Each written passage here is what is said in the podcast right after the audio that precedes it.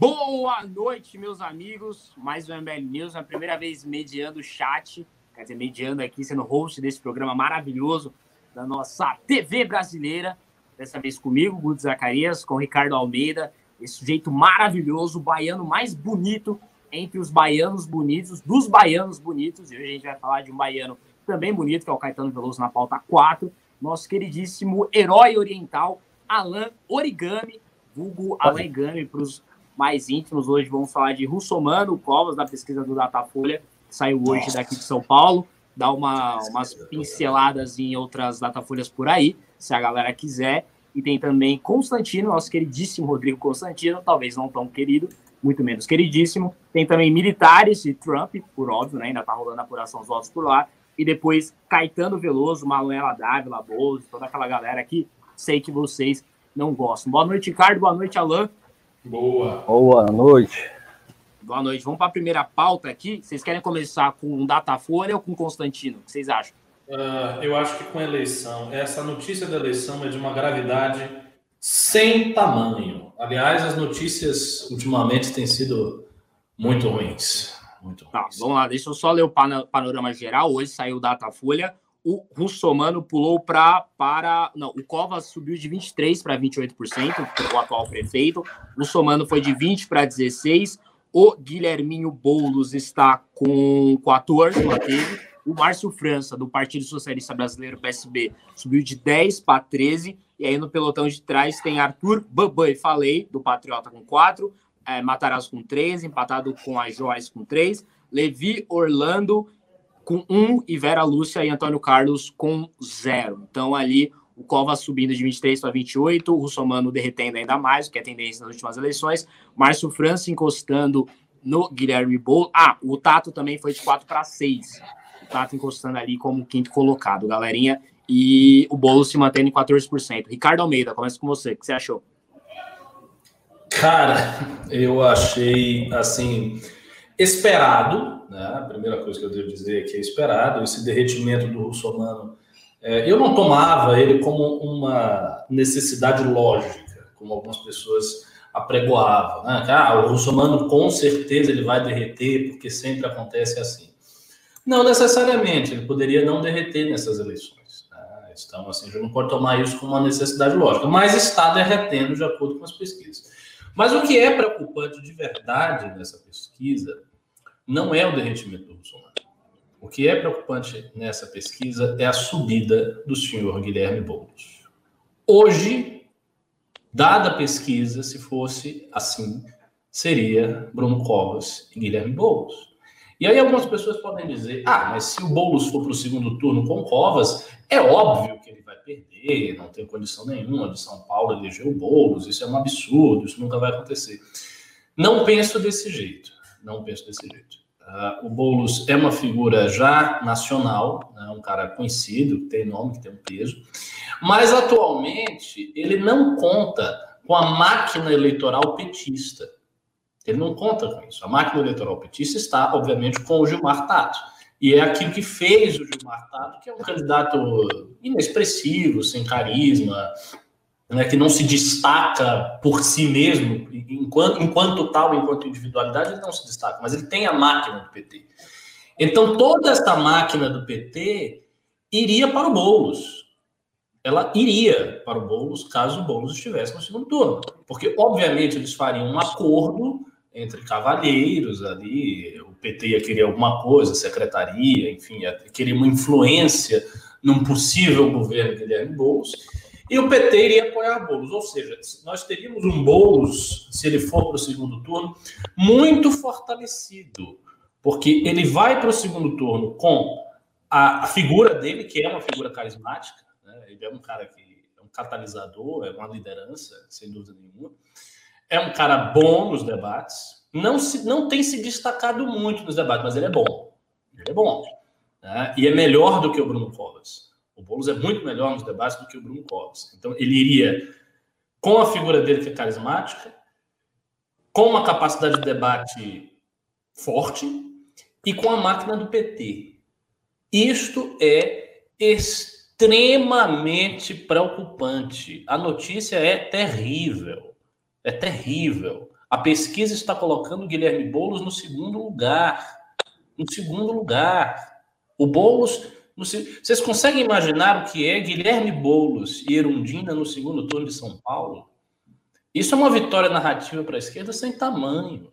São Paulo é a maior capital do Brasil. A eleição de São Paulo, nós já vínhamos dizendo isso várias vezes, é uma eleição que é um microcosmos da eleição maior nacional, da eleição a presidente daqui a dois anos. Então, o Boulos no segundo turno, isso é uma vitória esmagadora para a narrativa de esquerda. É um perigo óbvio, porque ele vem com a máquina do PT, que não é, é bem verdade, ela não é tão grande quanto a máquina do PSDB em São Paulo. Né? A gente sabe que o PSDB tem uma hegemonia muito longa uh, em São Paulo, no estado de São Paulo, mas o PT já o PT já teve prefeitura de São Paulo. O PT já governou São Paulo. Então, a, a, a situação é, é, assim, é de, de arrancar os cabelos. É de arrancar os cabelos. Uh, o desempenho do Arthur, eu acho que ele está subnotificado. Hoje eu tive a experiência né, de, de ir lá no viaduto e de ver e de fazer parte da, da, da, campanha, ficar panfletando, gritando na faixa. Eu fiquei fazendo várias horas isso aí. E eu, eu vi que tem uma energia, tem uma acolhida, as pessoas falam, né? O pessoal que vem, buzina, grita, tem gente que grita, ah, isso aí, isso aí. Então, assim, tem uma força, pode ser que ele surpreenda na urna, pode ser que ele apareça na urna com 6, 7, 8%, mas a grande, é, o grande desafio é ele aparecer na urna com voto suficiente para ir para o segundo turno. O que é difícil, dadas as pesquisas, a não ser que as pesquisas estejam redondamente erradas.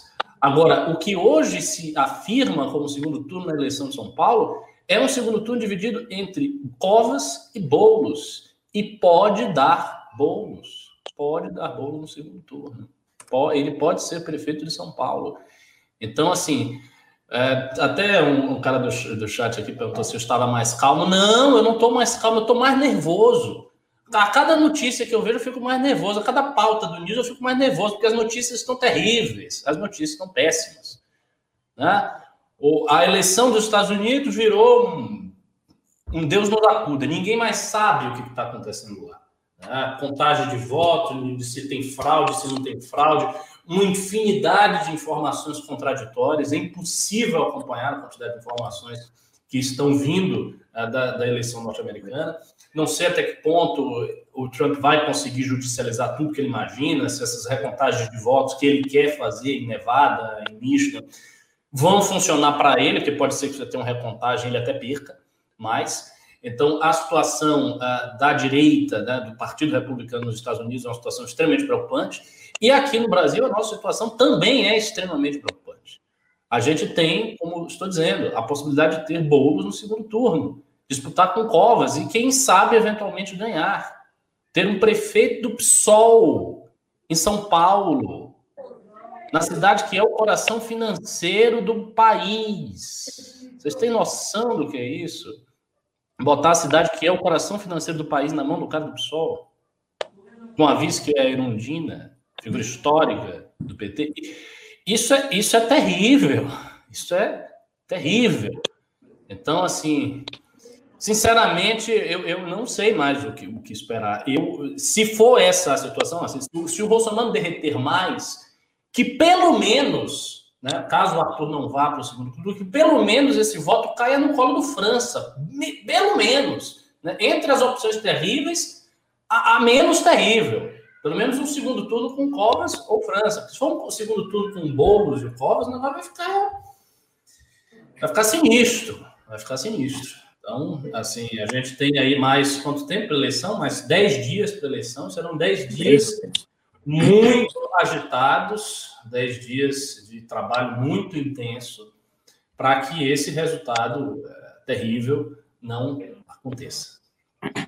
Senhorito Alain Egami, né? Bruno Covas subindo, se consolidando, ficando cada vez mais difícil que ele não chegue no segundo turno. Boulos se estabelecendo, mas podendo ganhar ali depois no voto útil, já que o Tato subiu de 4 para 6, é, o PT subindo também é, o Márcio França subindo e o Russomano caindo, se, se confirmar a tendência de queda, já no próximo Datafolha, Boulos ou Márcio França devem assumir ali a segunda colocação qual é a sua, a sua análise, o seu panorama para essa, essa, essa eleição aqui de São Paulo, principalmente sobre esse Datafolha que saiu hoje. Vou ser sincero para você, assim, antes de entrar nos dados, eu tenho que fazer uma ressalva que eu acredito muito pouco na qualidade das pesquisas, tá? É, eu, eu acho que ela, mais do que antecipa, ela, ela conduz o, os, os votos para o resultado que ela está prevendo. Acho que ela força, sabe? Acho que ela faz chegar naquele número. Ela tem capacidade para isso, é porque muitos institutos, Datafolha, por exemplo, tem uma ligação muito próxima com os órgãos de comunicação, né? Então, é, cai em descredibilidade, muitas vezes, se erra muito. Então, é, é, eles têm um resultado ali que eles dependem que bata. Né? Então, é, é, eu faço essa ressalva. É, e, a, e, o Datafolha, há algum tempo, já vem errando bastante, né? Mas não deixa de ter a sua influência. Isso que é pior. Mais do que, uh, mais do que dar um resultado que não bata nas urnas, ele influencia votos que na, na realidade não seria naquele sentido se não fossem as pesquisas. O brasileiro ainda leva muito em conta as pesquisas. Né? Hoje, inclusive, tem um, um artigo da American Conservative né, sobre a questão das pesquisas nos Estados Unidos e elas mostraram ali é, o quanto são nocivas e quanto é, as pesquisas são superestimadas, o quanto a, as pesquisas deveriam ter um papel assim secundário na política eleitoral. Então, eu faço essa ressalva, dizendo que não quer dizer que eu estou que seja falsa, mas você tem critérios metodológicos que podem não ser mais úteis, eles estejam defasados, anacrônicos para a nossa realidade política.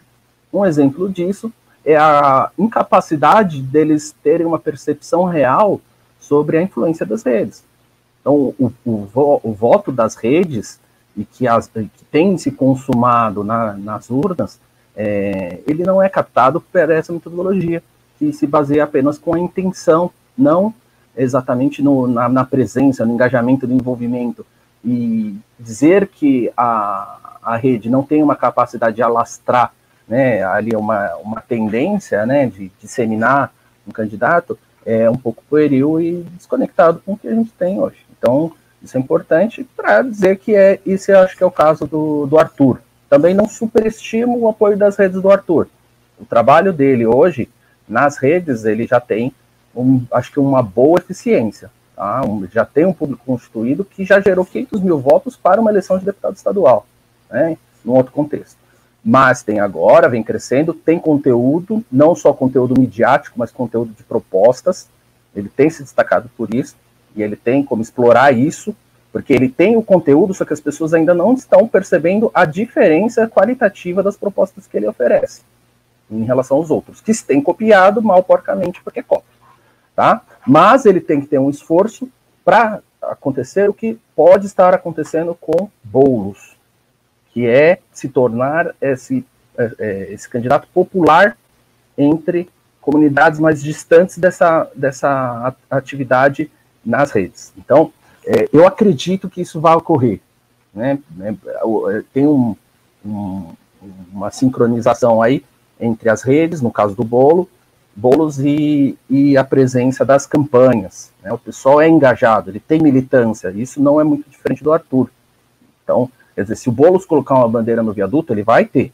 Aqui eu me questiono é porque ele cresce tanto e o Arthur tão, tão bem menos do que ele, né? Tendo uma atuação muito próxima, as características são parecidas nesse sentido, não ideologicamente, mas na forma que se faz é, campanha. Quem trabalha na campanha é um jovem, né? Quem trabalha pelo Arthur é o cara engajado, é o cara tem um lado ideológico, né? De, de ter essa conexão. Tem as pessoas que se sentem representadas, é um voto de opinião ainda. Então, assim, são duas campanhas muito parecidas. Só que ele tem uma máquina estruturada, com rede de professor e tal, e a gente sabe como é que funciona a esquerda, né? Agora, na cabeça, aí é que eu vejo que pode ter o erro das pesquisas. Na cabeça tem o russomano. Eu estou falando já há algum tempo, e alguns news eu até falei. O russomano é um estoque de votos que a pesquisa tem é, e que ela consegue fazer, ir fazendo essa distribuição conforme o processo eleitoral vai se desenvolvendo. Então você tem lá uma percepção de um, de um personagem que é conhecido né, para o público em geral, então isso pela metodologia, joga lá em cima o candidato sem, dizer, sem que isso represente votos. Então, Celso Russomano, não é que as pessoas têm intenção de votar no Celso Russomano, é o nome que eles, que eles vêm à cabeça porque está distante da eleição. Só que isso significa o quê? Que a pesquisa que é feita muito antes não serve para nada. Se a intenção de voto é aquela e nunca se configura lá na frente, aquela pesquisa está errada. Está errada. Só que ela distorce. Por quê? Conforme a coisa vai se acomodando, né, eles vão jogando. Só que isso já prejudica outros players da, da campanha. Então você pega o, o, o, o russomano descendo, que é natural, o Bruno Covas pode ter um voto mais inflado, porque é o prefeito, ter um nome mais conhecido, e aí ele vai se estabilizando, vai crescendo, tomando parte desse voto do Celso Russomano, que as pessoas não se engajam tanto, pega pelo nome mais fácil e uma rejeição ao Russomano. Bom, tem o Boulos, e esse é o ponto importante que o Ricardo levantou. É, ele cresce como eu, eu pensava que o França cresceria. Pode ser que a pesquisa esteja errada. Eu acho que o França teria mais consistência para crescer do que o Boulos, né, nessa dinâmica da, da pesquisa. Mas não, não está sendo assim. Ele não está tendo aquela empolgação que teve quando foi candidato para governador. E o que é muito estranho. E ele tem um tom abaixo. É, ele talvez a campanha dele esteja errando na estratégia de ser alguém muito cordial, de ser aquele que elogia Joyce Hasselman. Né? Então, acho que. Subscrevo integralmente. Eu acho que você tocou num ponto fundamental que pouca gente falou aqui no Brasil. Toda Ele o que é a mesma estratégia do Covas, mas que tem a vantagem da máquina. O Covas também tentou ser um pouquinho, mas ele não é cordial, ele não consegue, ele, é, ele tem um ar de arrogância, né, daquele cara, menino de apartamento, não tem jeito. Tem uh, o, o Matarazzo cai nesse mesmo erro, etc. Mas o França, principalmente, ele tinha um capital político que está uh, parecendo que ele abandonou e deixou para lá. Agora, o Boulos é, e o PT que andam juntos, está tendo uma inversão de papéis muito interessante. É um fenômeno, acho que até parecido, talvez, com o que aconteceu com Lula, ou mais próximo disso. Que é o seguinte: o PT está indo para a esquerda Leblon, radical chique. Né? Ele está assumindo essa bandeira do identitarismo, abandonando um pouco as suas bases, se modernizando nesse sentido, que é o discurso do Boulos. Então ele converge para ter o apoio do, para apoiar esse candidato para essas pautas e consolidar nesse sistema né, na linha da ordem mundial que tem acontecido. Só que o Boulos, o Boulos, ele está trocando de pele, ele está deixando de ser aquela esquerda radicalizada que existe para ser o que eu brinquei ontem, que é o centrismo psolista, né? Ele está passando a ser palatável para o público, para o eleitorado. Ele está passando aquela imagem que o PT vendia de ser o candidato do acolhimento, da compreensão das causas sociais. Uma campanha que o Boulos fez, eu acho que tem efeito, inclusive nessa pesquisa, é uma que ele faz ali no, na primeira, é, assenta, primeira invasão, né, que ele praticou ali no, no início, que ele era um menino, que ele fala, que chama das mães dele. Para quem não tem uma orientação ideológica muito estabelecida, aquilo convence, aquilo capta a, esse público esse público mais popular. E aí ele começa a pegar esses votos que estavam no nome do Celso Russomano para ele. Ele começa a captar esse público, que é o público que foi abandonado pelo PT, que não se sentia mais representado pelo PT, e, e agora, com o Russomano, passou até essa questão do auxílio. Você viu que muito candidato foi para esse lado do auxílio. E o Boulos, de uma forma sutil, ele está se juntando ao PT, ele está virando PT e o PT PSOL. Tá, tá tendo essa simbiose, né? Para chegar a determinado ponto. Então, se o Boulos for palatável, for conseguir ser um candidato de centro, entre aspas, centro, que é, é, é eu sempre falo, você tem 15% para a esquerda, 15% para a direita, aí você tem um meio. Se é, é, é, esse meio se deslocar para a esquerda, vai todo mundo junto, leva tudo. Né? Então, é, é, é, esse é o perigo. Se ele começar a, a, a ter um, um engajamento orgânico nas periferias ou entre o público jovem. Então a coisa cresce que nem uma bola de neve. Então existe esse perigo é, muito grande que eu não acho que seja catastrófico, tá? Me explico. Né? A gente ainda vai chegar no segundo turno, vai olhar o segundo turno. No segundo turno, a gente pode ter a inversão desse, desse, dessa questão que está pulverizada, né? Que é um, um cenário muito de modorrento, parado da eleição, e passa a ter o acirramento ideológico. Com o Boulos no segundo turno, aí vira o pau. Por mais que o, o Covas também seja até um candidato de esquerda, o anti-Boulos pode ser muito forte. E aí você tenha o reacendimento desse engajamento da direita para essa pauta anti-esquerda.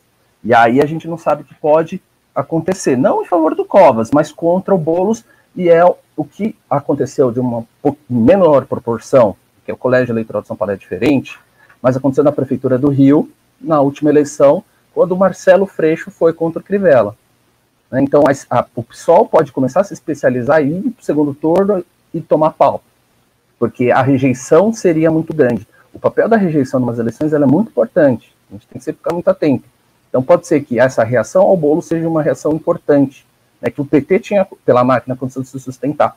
E aí, é, é assim, para já não me estender mais, o, o Boulos pode ser o Freixo 2. Perdeu por Crivella. Entendeu? Ele tem uma consistência, uma história? Tem. O Freixo também tem. o público do Rio de Janeiro é diferente? Diferente. Ninguém cai na, lá no Rio muito na conversinha do Freixo? Não cai. Né? O cara que é vivido sabe o que ele está fazendo.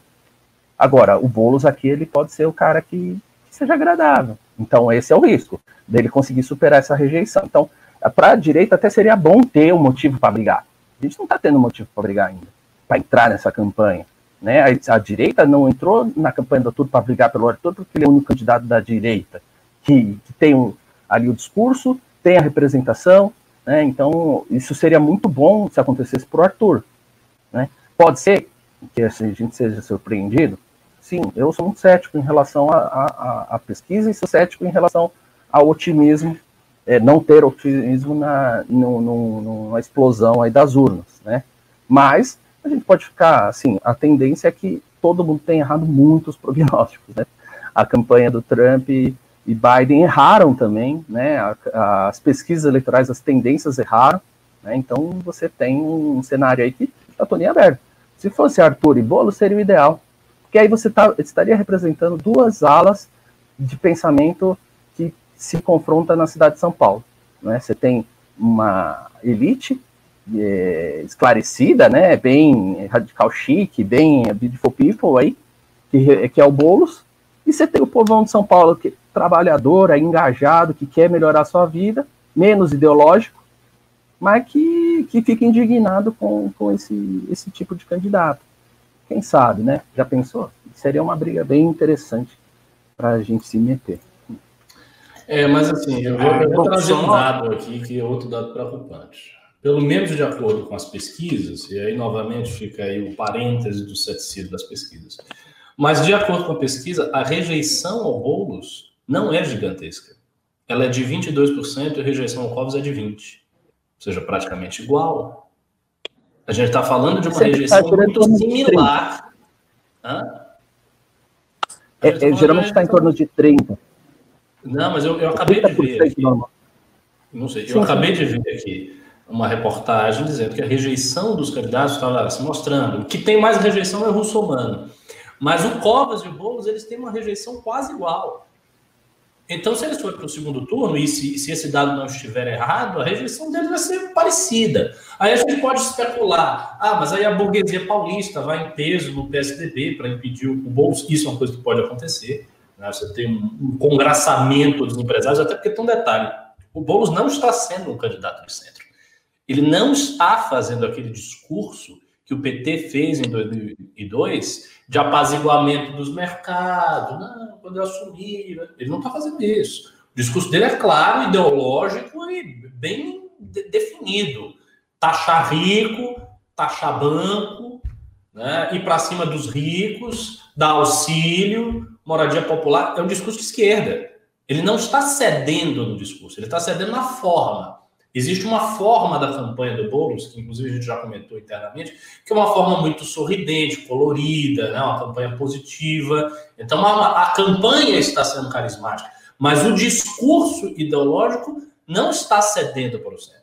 É um discurso claramente de esquerda. Tanto é assim que as figuras da extrema esquerda estão todas com Boulos. O Jones Manuel mesmo, comunista, com Boulos, fechadaço, falando aí, dando discurso, tá com cara. E vários outros, vários outros influências da esquerda mais esquerda mesmo, estão com cara. Então o discurso dele não é de centro, o discurso dele é de esquerda mesmo. E ainda assim, de acordo com as pesquisas, ele está em segundo. Ou seja, apesar de tudo isso, ele está em segundo. Então isso mostra que esse discurso não está assustando as pessoas. As pessoas estão recebendo, talvez porque o discurso está embalado numa forma de campanha muito generosa, muito do abraço e não do confronto. Esse pode ser um fator pelo qual as pessoas estão aceitando isso, mas estão aceitando. E a rejeição dele, como eu disse, é quase igual a do Covas. Ou seja, a gente está numa situação grave e perigosa. Grave e perigosa. Desse cara aí para o segundo turno com o, o, o, o Covas, meteu o louco no debate, bem no debate, ele é bom debatedor, sempre foi, e as coisas ficaram muito complicadas. Muito complicadas. Então, assim, é um, é um negócio que me preocupa, me preocupa bastante. E assim, a possibilidade do Arthur ir para o segundo turno existe, claro que existe. As pesquisas podem não refletir a verdade? Lógico que podem. A gente sabe que a metodologia da pesquisa é obsoleta, ela é antiquada. Hoje você tem muito voto na internet, tem gente que não usa telefone, tem gente que não para. Telefone fala telefone fixo, tem gente que não para na rua para responder pesquisa. Quem tem paciência de parar na rua para responder pesquisa, geralmente não é o perfil do eleitor do Arthur, que é o homem jovem, que está trabalhando, que está no trampo, tem que ir para lá e para cá. Então, tudo isso pode ser, mas ele teria que puxar uma quantidade de votos muito grande de vários candidatos. E tem outro detalhe, tem outro detalhe. Os candidatos ideologicamente de direita nessa eleição, que poderiam dar o seu sua ajuda contra o Boulos, por uma questão ideológica, não estão com uma, uma, uma pontuação nas pesquisas muito alta. É o Arthur, que está na frente de todos eles, e aí vem a Joyce, que está lá embaixo. O Matarazzo, que é um, um lorde, nem, nem se pode dizer que seja um candidato de direita, e o Levi Fidelis. E acabou. E acabou. Quem está quem tá no topo é o Covas, PSDB, o Russomano, que é, é, Bolsonaro, mas os bolsominions não estão, não estão com o Russomano. O voto dele a gente sabe que não é de Bolsonaro, é voto, de gente idosa, é, é um voto de estrutura, voto de igreja e por aí vai. E, então tem o Russomano que está derretendo, que está morrendo. O Márcio França, que não é de direita, é um cara de esquerda, embora esteja, porque ele sempre teve um discurso mais ao centro, mas de qualquer maneira é um cara de esquerda. Né? Não é um cara né, que vai sair por aí dizendo não, temos que votar no Covas, porque a ameaça comunista está chegando. Ele não vai fazer isso. E depois dele é o Tato, que é do PT. Então, a situação de São Paulo está séria. Essa é a configuração. Não é como se tivesse um candidato de direita, dois candidatos de direita, digamos assim, cada um com 10%. E aí o Boulos ali como candidato de esquerda, mas mais ou menos isolado no meio de vários candidatos de direita. Não, não é essa a situação. Ele está no meio de, ao contrário, ele está no meio de candidatos ou de centro ou de esquerda. Então, o voto ideológico destes candidatos vai refluir para ele. E o voto de máquina do PT vai refluir para ele. Então, ele vai receber um aporte de, de apoio, de suporte grande, se ele for para o segundo turno. Muito grande, muito expressivo. E ainda é aquela coisa, é uma campanha que tem rede social, que o Covas não tem. As redes sociais do Covas são ridículas. Outro dia, eu acho que foi a Folha de São Paulo que fez aquela pesquisa entre os candidatos que tinham maior rede. Evidentemente, eles usavam um critério que eles tiraram o Arthur, porque quem tem maior rede mesmo é o Arthur, não é ninguém, é o Arthur. Arthur é a maior campanha de rede. Mas como o Arthur estava abaixo dos quatro, e eles fizeram filtro só pelos quatro, apareceu lá uma bola deste tamanho, representando as redes sociais do Boulos, não sei se o Twitter ou todas elas, mas uma bola desse tamanho, e os outros um ponto. Então ele não tem rede. Quem tem rede dos caras que estão na frente é o Boulos. E ele tem rede e tem a figura dele, que é uma figura que tem os seus atributos, um cara capaz de convencer.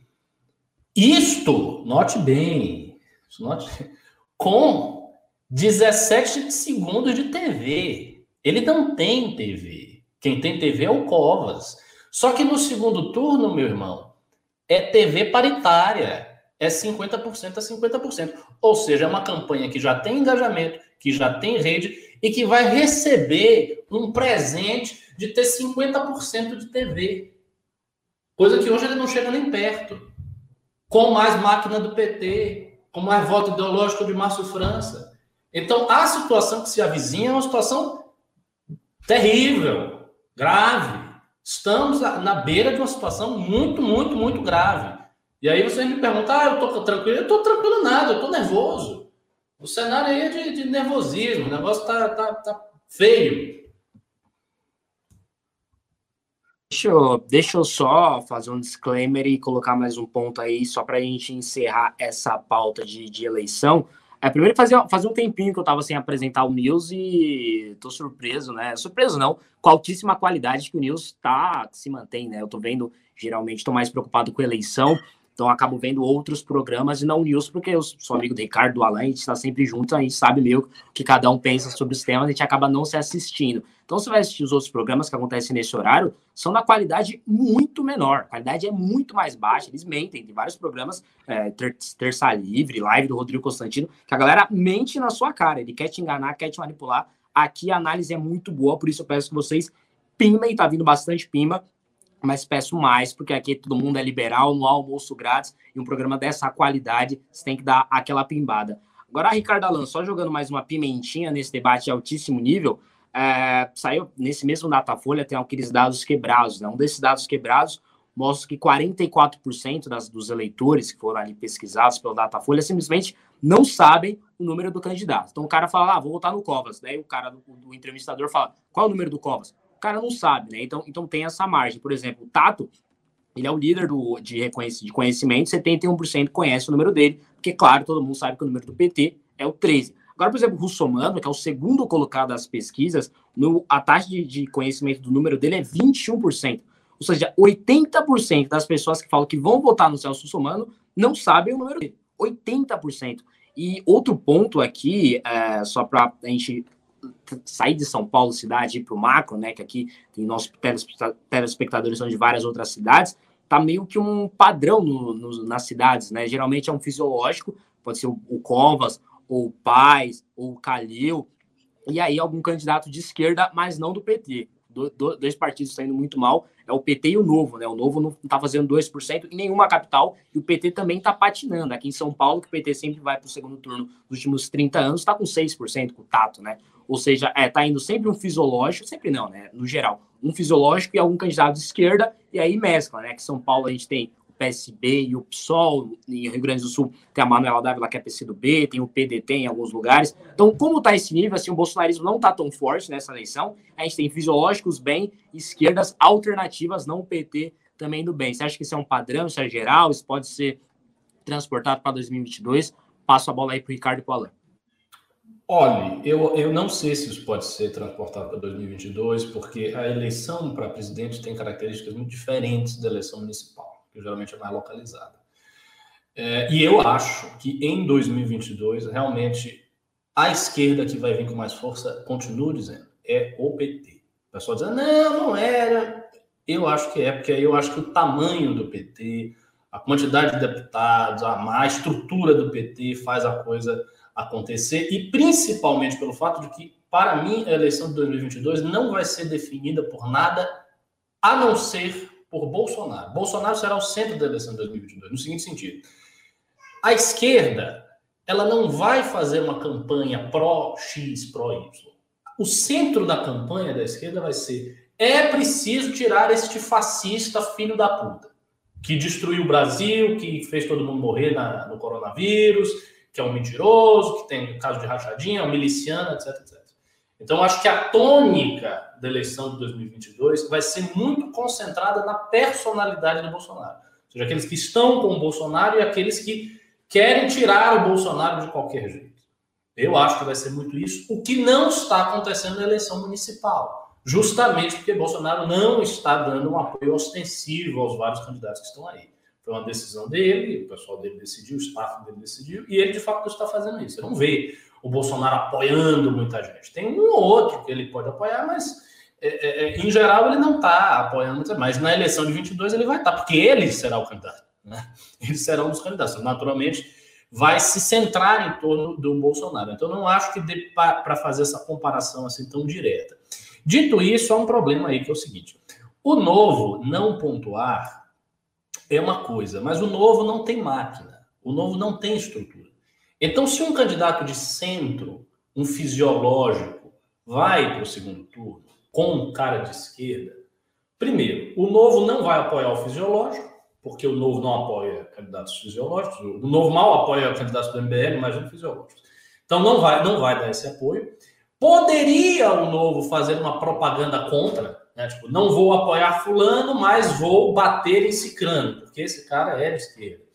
O problema é que esse bater em Cicrano tem efeito apenas para aqueles que estão na órbita das redes sociais e da influência do Novo, que são poucas pessoas, porque o Novo não tem máquina.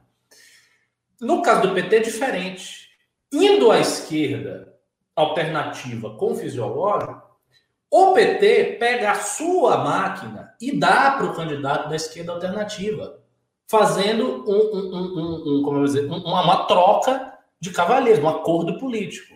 Tipo, eu dou a, a, máquina aqui, toma aqui a máquina, a gente faz campanha junto para derrubar esse cara. Se você conseguir o governo, você vai me dar secretaria, você vai me dar isso, vai me dar aquilo. O PT tem como fazer isso, porque o PT tem máquina. Então, ainda que ele não vá bem, o que eu estou querendo dizer é o seguinte: ainda que ele não vá bem na eleição, ele é um ativo, uma carta de peso para o candidato, para qualquer candidato de esquerda que vá no segundo turno. Esta carta não está na mão do fisiológico. O fisiológico não tem isso. Não tem uma direita que tem uma máquina e está indo mal e aí pode apoiar um fisiológico. Isso não vai acontecer. Então, todos os candidatos de esquerda que forem ao segundo turno em, uh, em cidades que, que, o PT tem uma máquina forte, todos eles vão, vão receber um aporte de força instantaneamente.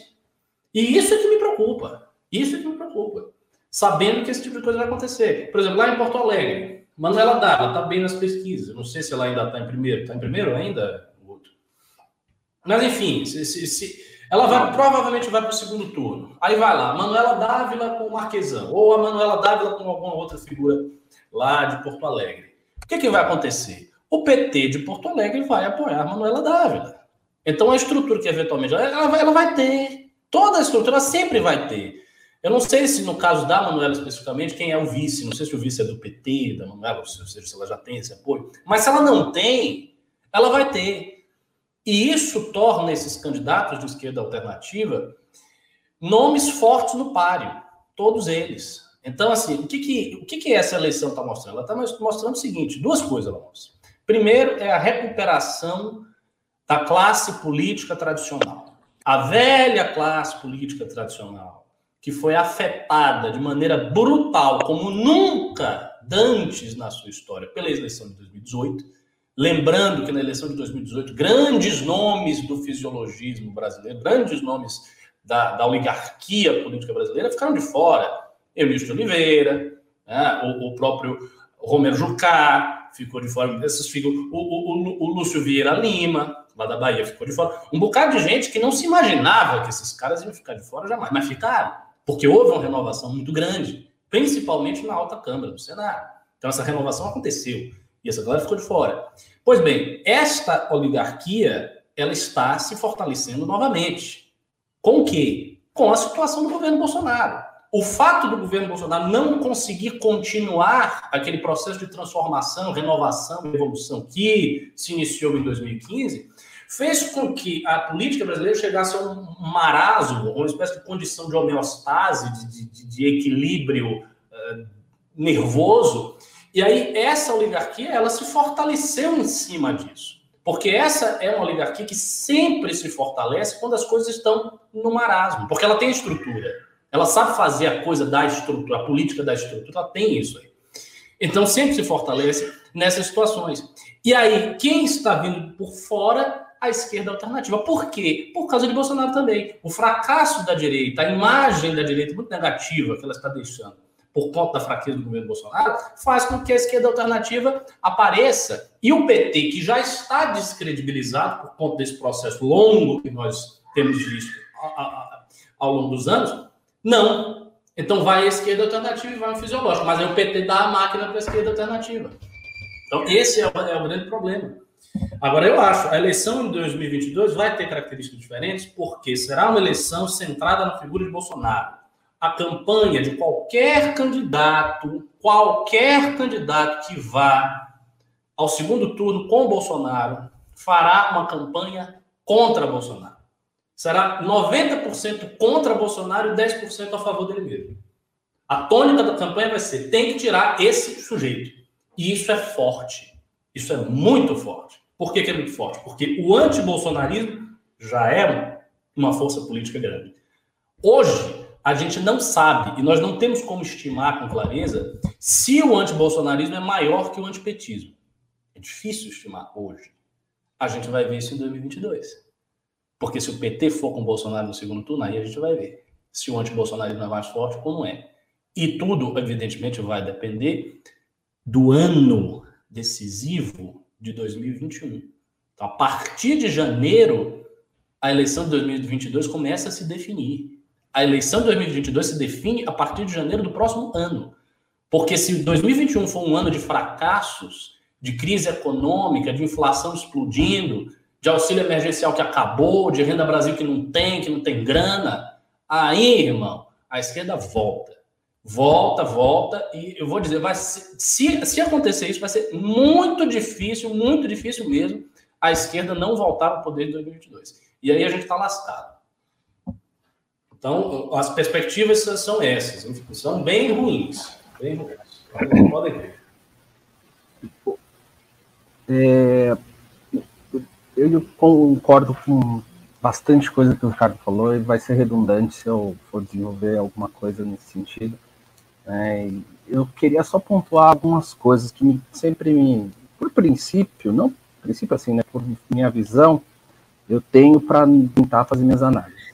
É, eu creio que a máquina política é muito importante. Ela, ela dita cenários, etc., influencia, mas velhos hábitos são difíceis de ser abandonados. Tá? Então precisa de, é, no caso de eleições, uma superação daquilo que é um padrão, é, não um padrão de pesquisa nem nada, ou padrão de votação, é um padrão, padrão das pessoas, né? Então você tem que olhar aí para o ser humano real. Né? Quem que é o ser humano real? Não tenho a pretensão de desvendar e fazer um apelo sociológico aí, uma análise profunda do que, do que é o cidadão paulistano, porque ele é muito diversificado como todo o Brasil. Aqui tem certas características, o Ricardo sabe bem, ele já reconheceu, né? Por exemplo, a questão do petismo, né? aqui é muito parecido com algumas regiões, talvez lá na Bahia ou em outros estados. Por exemplo, a questão do voto, que o número do, do candidato que o Guto falou, no primeiro turno a gente vai ver. Vai ter muita gente que vai votar 13 pensando é, que é bom. Acontece. É, assim, não, talvez não seja o suficiente, mas vai acontecer. É que a gente não vai ficar sabendo, mas acontece esse tipo de coisa. Sabe? Tem gente que erra voto e aí é, não consegue lembrar o nome, anula, vai, vai, erra a tecla e não vai contar para ninguém porque tem vergonha de falar que fez isso e tem uma porrada de gente, você vai ver os números lá, dá uma distorçãozinha. Então, são coisas que a gente tem que levar em consideração que pode alterar até o perfil do primeiro turno. Né? Então, pode prejudicar o Boulos a questão do próprio PT. O PT, no primeiro turno, ele não vai ceder votos. Também não. É, isso significa tirar alguma coisa do, do, do a questão da votação, o número 13, muita gente lembra, boa parte da votação do PT é legenda, né, vereadores, o que significa que muita gente vota assim, 13, 13, 13, né, ou 13, 13 nesse caso. Então, tem que ficar atento para esse tipo de coisa quando se faz uma projeção do resultado, né, assim como é, o Covas também tem esse problema, mas o público dele em especial é, tem uma característica que não vai cometer esse, tipo, esse erro, esse padrão. Em compensação, não é um público fiel. A gente pode relembrar que o, o PSDB já perdeu prefeituras aqui em São Paulo para o PT, com esses eventuais deslocamentos, Marta Suplicy e o Fernando Haddad. Mas, lembrando que antes do cenário que o Ricardo disse de antipetismo, que se acendeu ali depois de, de 2016. Então, é, é, é, assim, o Haddad perdeu a eleição em primeiro turno, né? É, então, é, a gente tem que ficar muito atento para esses fenômenos, para entender que no segundo turno, o antipetismo pode renascer de alguma forma. Então vai ter uma máquina é, espontânea, vamos dizer assim, não uma máquina, né? Vai ter um, um engajamento orgânico, natural, paulista, que tem esse perfil de não gostar hoje da esquerda e ter se posicionado nesse sentido mais forte a partir de 2016. E aí o Boulos vai enfrentar de frente esse problema. Né? E se ele não se defende, ele, ele pode perder espaço. E se ele se defende, ele pode estar assumindo essa característica. Então pode ser um dilema que ele enfrente na narrativa dele, e, e o cenário nacional pode ter aí um peso nesse sentido, né? De, de dele ter que se colocar dessa forma.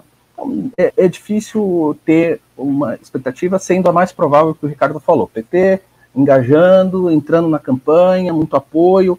O Brasil inteiro de esquerda vai querer vir para São Paulo, que é o maior palco político para a projeção para 2022, para a esquerda, é um, é um, é um pelo menos, se não for o candidato, é o, o degrau para isso, é um apoio, uma capital importante, mas que normalmente eles conseguem estragar para as eleições presidenciais, porque a sua gestão aqui dois anos já começa a mostrar a, a dificuldade aqui para o cidadão é, paulistano e é um colégio muito gigantesco. É o tamanho de um estado, só para você ter uma ideia, de muitos estados, aliás, dos maiores estados do Brasil, a população de São Paulo. Então, uh, esse é o, o, cenário. Agora, em termos de nacionais, né, eleições nacionais, a gente tem que ficar atento um pouquinho para alguns movimentos. E aí eu quero sair um pouquinho dessa questão PT, etc., e bolos, só me permitindo um comentário que o Ricardo já esclareceu quase tudo. O, o Bolsonaro está fazendo uma manobra interessante para mim, meio arriscada, mas interessante, que a gente já detectou, mas ele tem avançado com algumas características assumindo um risco, que é Nordeste. E que o PT e a esquerda pode não estar tá percebendo o suficiente, achando que a tendência antibolsonarista vai ser suficiente para manter aqueles colégios na mão do PT ou da esquerda. Então, se a gente olhar hoje para as notícias e ver o Bolsonaro elogiando o Collor, o que, que isso significa? Você fala, ah, ele é muito retardado, ele é muito idiota em elogiar o Collor. Não, amigo, isso é real política. Presta atenção, isso é fisiologismo. O que, que acontece? O Bolsonaro não tem uma margem muito grande para desenvolver as suas políticas sociais em termos de orçamento em nível nacional, mas se ele tiver as estruturas estaduais e municipais trabalhando para ele, especialmente no Nordeste, por exemplo, Alagoas, qualquer repasse da União obrigatório se torna uma política social e que pode ser convertido em seu favor. E as pessoas votam na política social, principalmente nesses locais. Entende? Se ele consegue estabelecer em feudos ali, que já são desses grupos políticos, no Nordeste, ele quebra o que o Trump fez em 2016, que é derrubar o Blue Wall. Né? A gente pode sair do Blue Wall e ter uma novidade no Nordeste. Vai depender do contexto econômico. Então, só para ficar atento, o fisiologismo do Bolsonaro está muito forte lá e outra. É um fisiologismo fácil de implantar. É só se comprometer com esses caras. Vende alma para esses caras e ele não tem problema, porque ele é um, desculpa o termo, é um desalmado né? Então ele vale tudo ali para a política. Então é, é, a ver, entendeu? Às vezes é, o PT está tá conseguindo descer para o sul, a esquerda está descendo para o sul, o pessoal está descendo aí para as capitais, e a direita extrema está indo para o Nordeste. Isso aí revira todo o quadro político de uma forma que a gente nunca viu em nível nacional. Não esqueça o que era a Bahia de ACM, né? E que ainda tem ali um resquício. PT não entrava na Bahia, que era um fenômeno. Não, não entrava. É o maior, ali, ali era o maior é, é expressão de controle político. Ah, é, então, a ver, a ver, vamos, vamos, vamos acompanhando.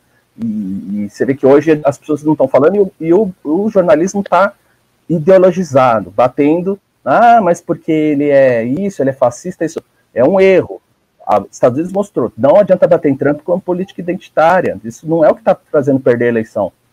Né? É, tem, tem outros fatores. Ele cresceu nessa, nesses grupos.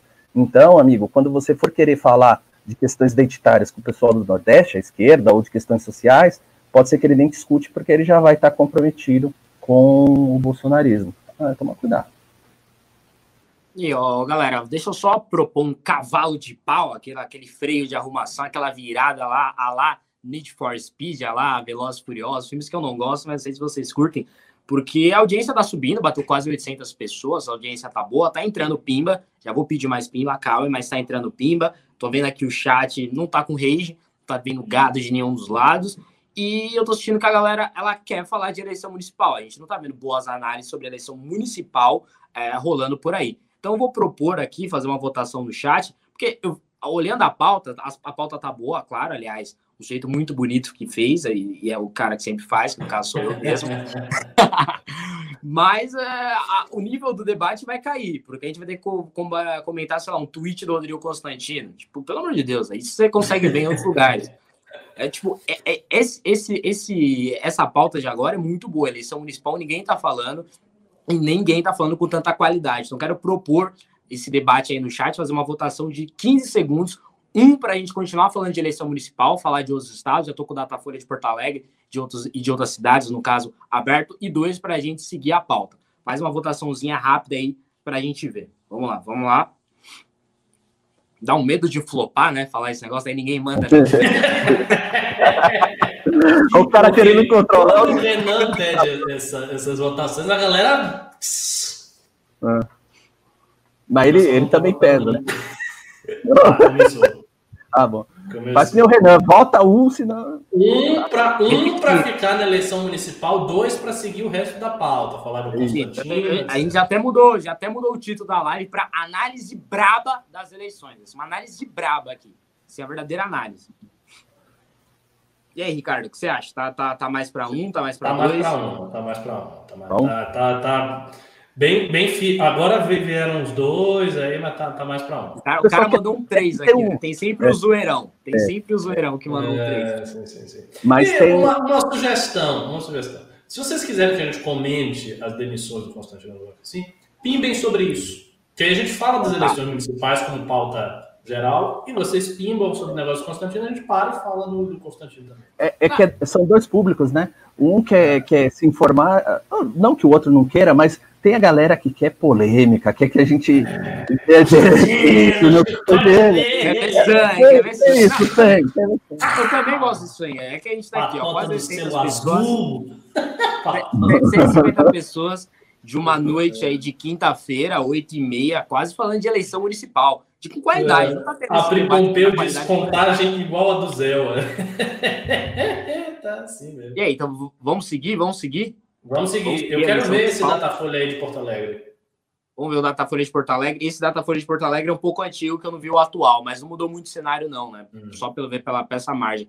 A gente tem Manuela Dávila com 27%, quase 30%, uhum. tendência de subida. Aí o Marquesan com 14%, só que o Marquesan é mais à direita, né? Claro. Ele é do PSDB. E tem o Sebastião Melo, que é MDB, que é uma linha quase parecida, assim, no macro e tem também ali o José Fortunati, PTB, com 13. Então a gente tem Manuela Dávila bem descolado, com apoio de Caetano Veloso, toda aquela, aquela galera que sempre apoia esse pessoal. E aí tem Marquesão, ou seja, PSDB, MDB, PDT com 13, depois vem o PD, PTB com 13, depois o PDT com 4%. É, é, é a tendência também meio que é pouco parecido com o São Paulo, se trocar ali, claro, PCdoB por bolo, só que em terceiro, e o PSDB liderando ali com o Cova, ou seja, de todo modo, um cara um tucano disputando ali com um cara de esquerda, uma esquerda mais pop, não petista, e também está acontecendo para outros estados. O que vocês acham disso aí? Também jogar pimentinha, é, que os candidatos apoiados pelo Bolsonaro tá, têm um baixo desempenho nas eleições. A maioria dos candidatos apoiados pelo mito não estão indo bem. Não quer dizer, claro, o Ricardo já pontuou, que não quer dizer que o Bolsonaro está em baixa, mas, por exemplo, em 2018, qualquer cara candidato a governador que falasse mito, o cara já explodia. A gente já não está vendo isso na eleição municipal. O que vocês acham desses dois pontos aí? Uh, eu, eu, só queria uma coisa. Você tem outro, sem ser Porto Alegre, outra cidade grande? Posso, pode ser Rio? Pode. Como é que tá? Porque o Rio, Rio também, o Rio também é bem parecido. É o Paz está na frente. O Paz está um, né? O grande queridíssimo Paz está um. É. Aí saiu, esse, esse é de hoje. A gente tem o Paz com 31, tá bem parecido, né? E a gente tem o Crivella com 15, que seria, será uma espécie de russomano da vida, por exemplo.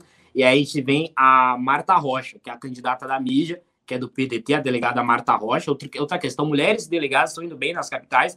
A Marta, Marta Rocha com 13, ou seja, mais uma vez um candidato do, do, do país, que é do DEM, fisiológico, disputando ali com a Marta Rocha uma tendência de subida e o PT também bem abaixo ali, Benedita da Silva do PT já foi prefeita com 8%.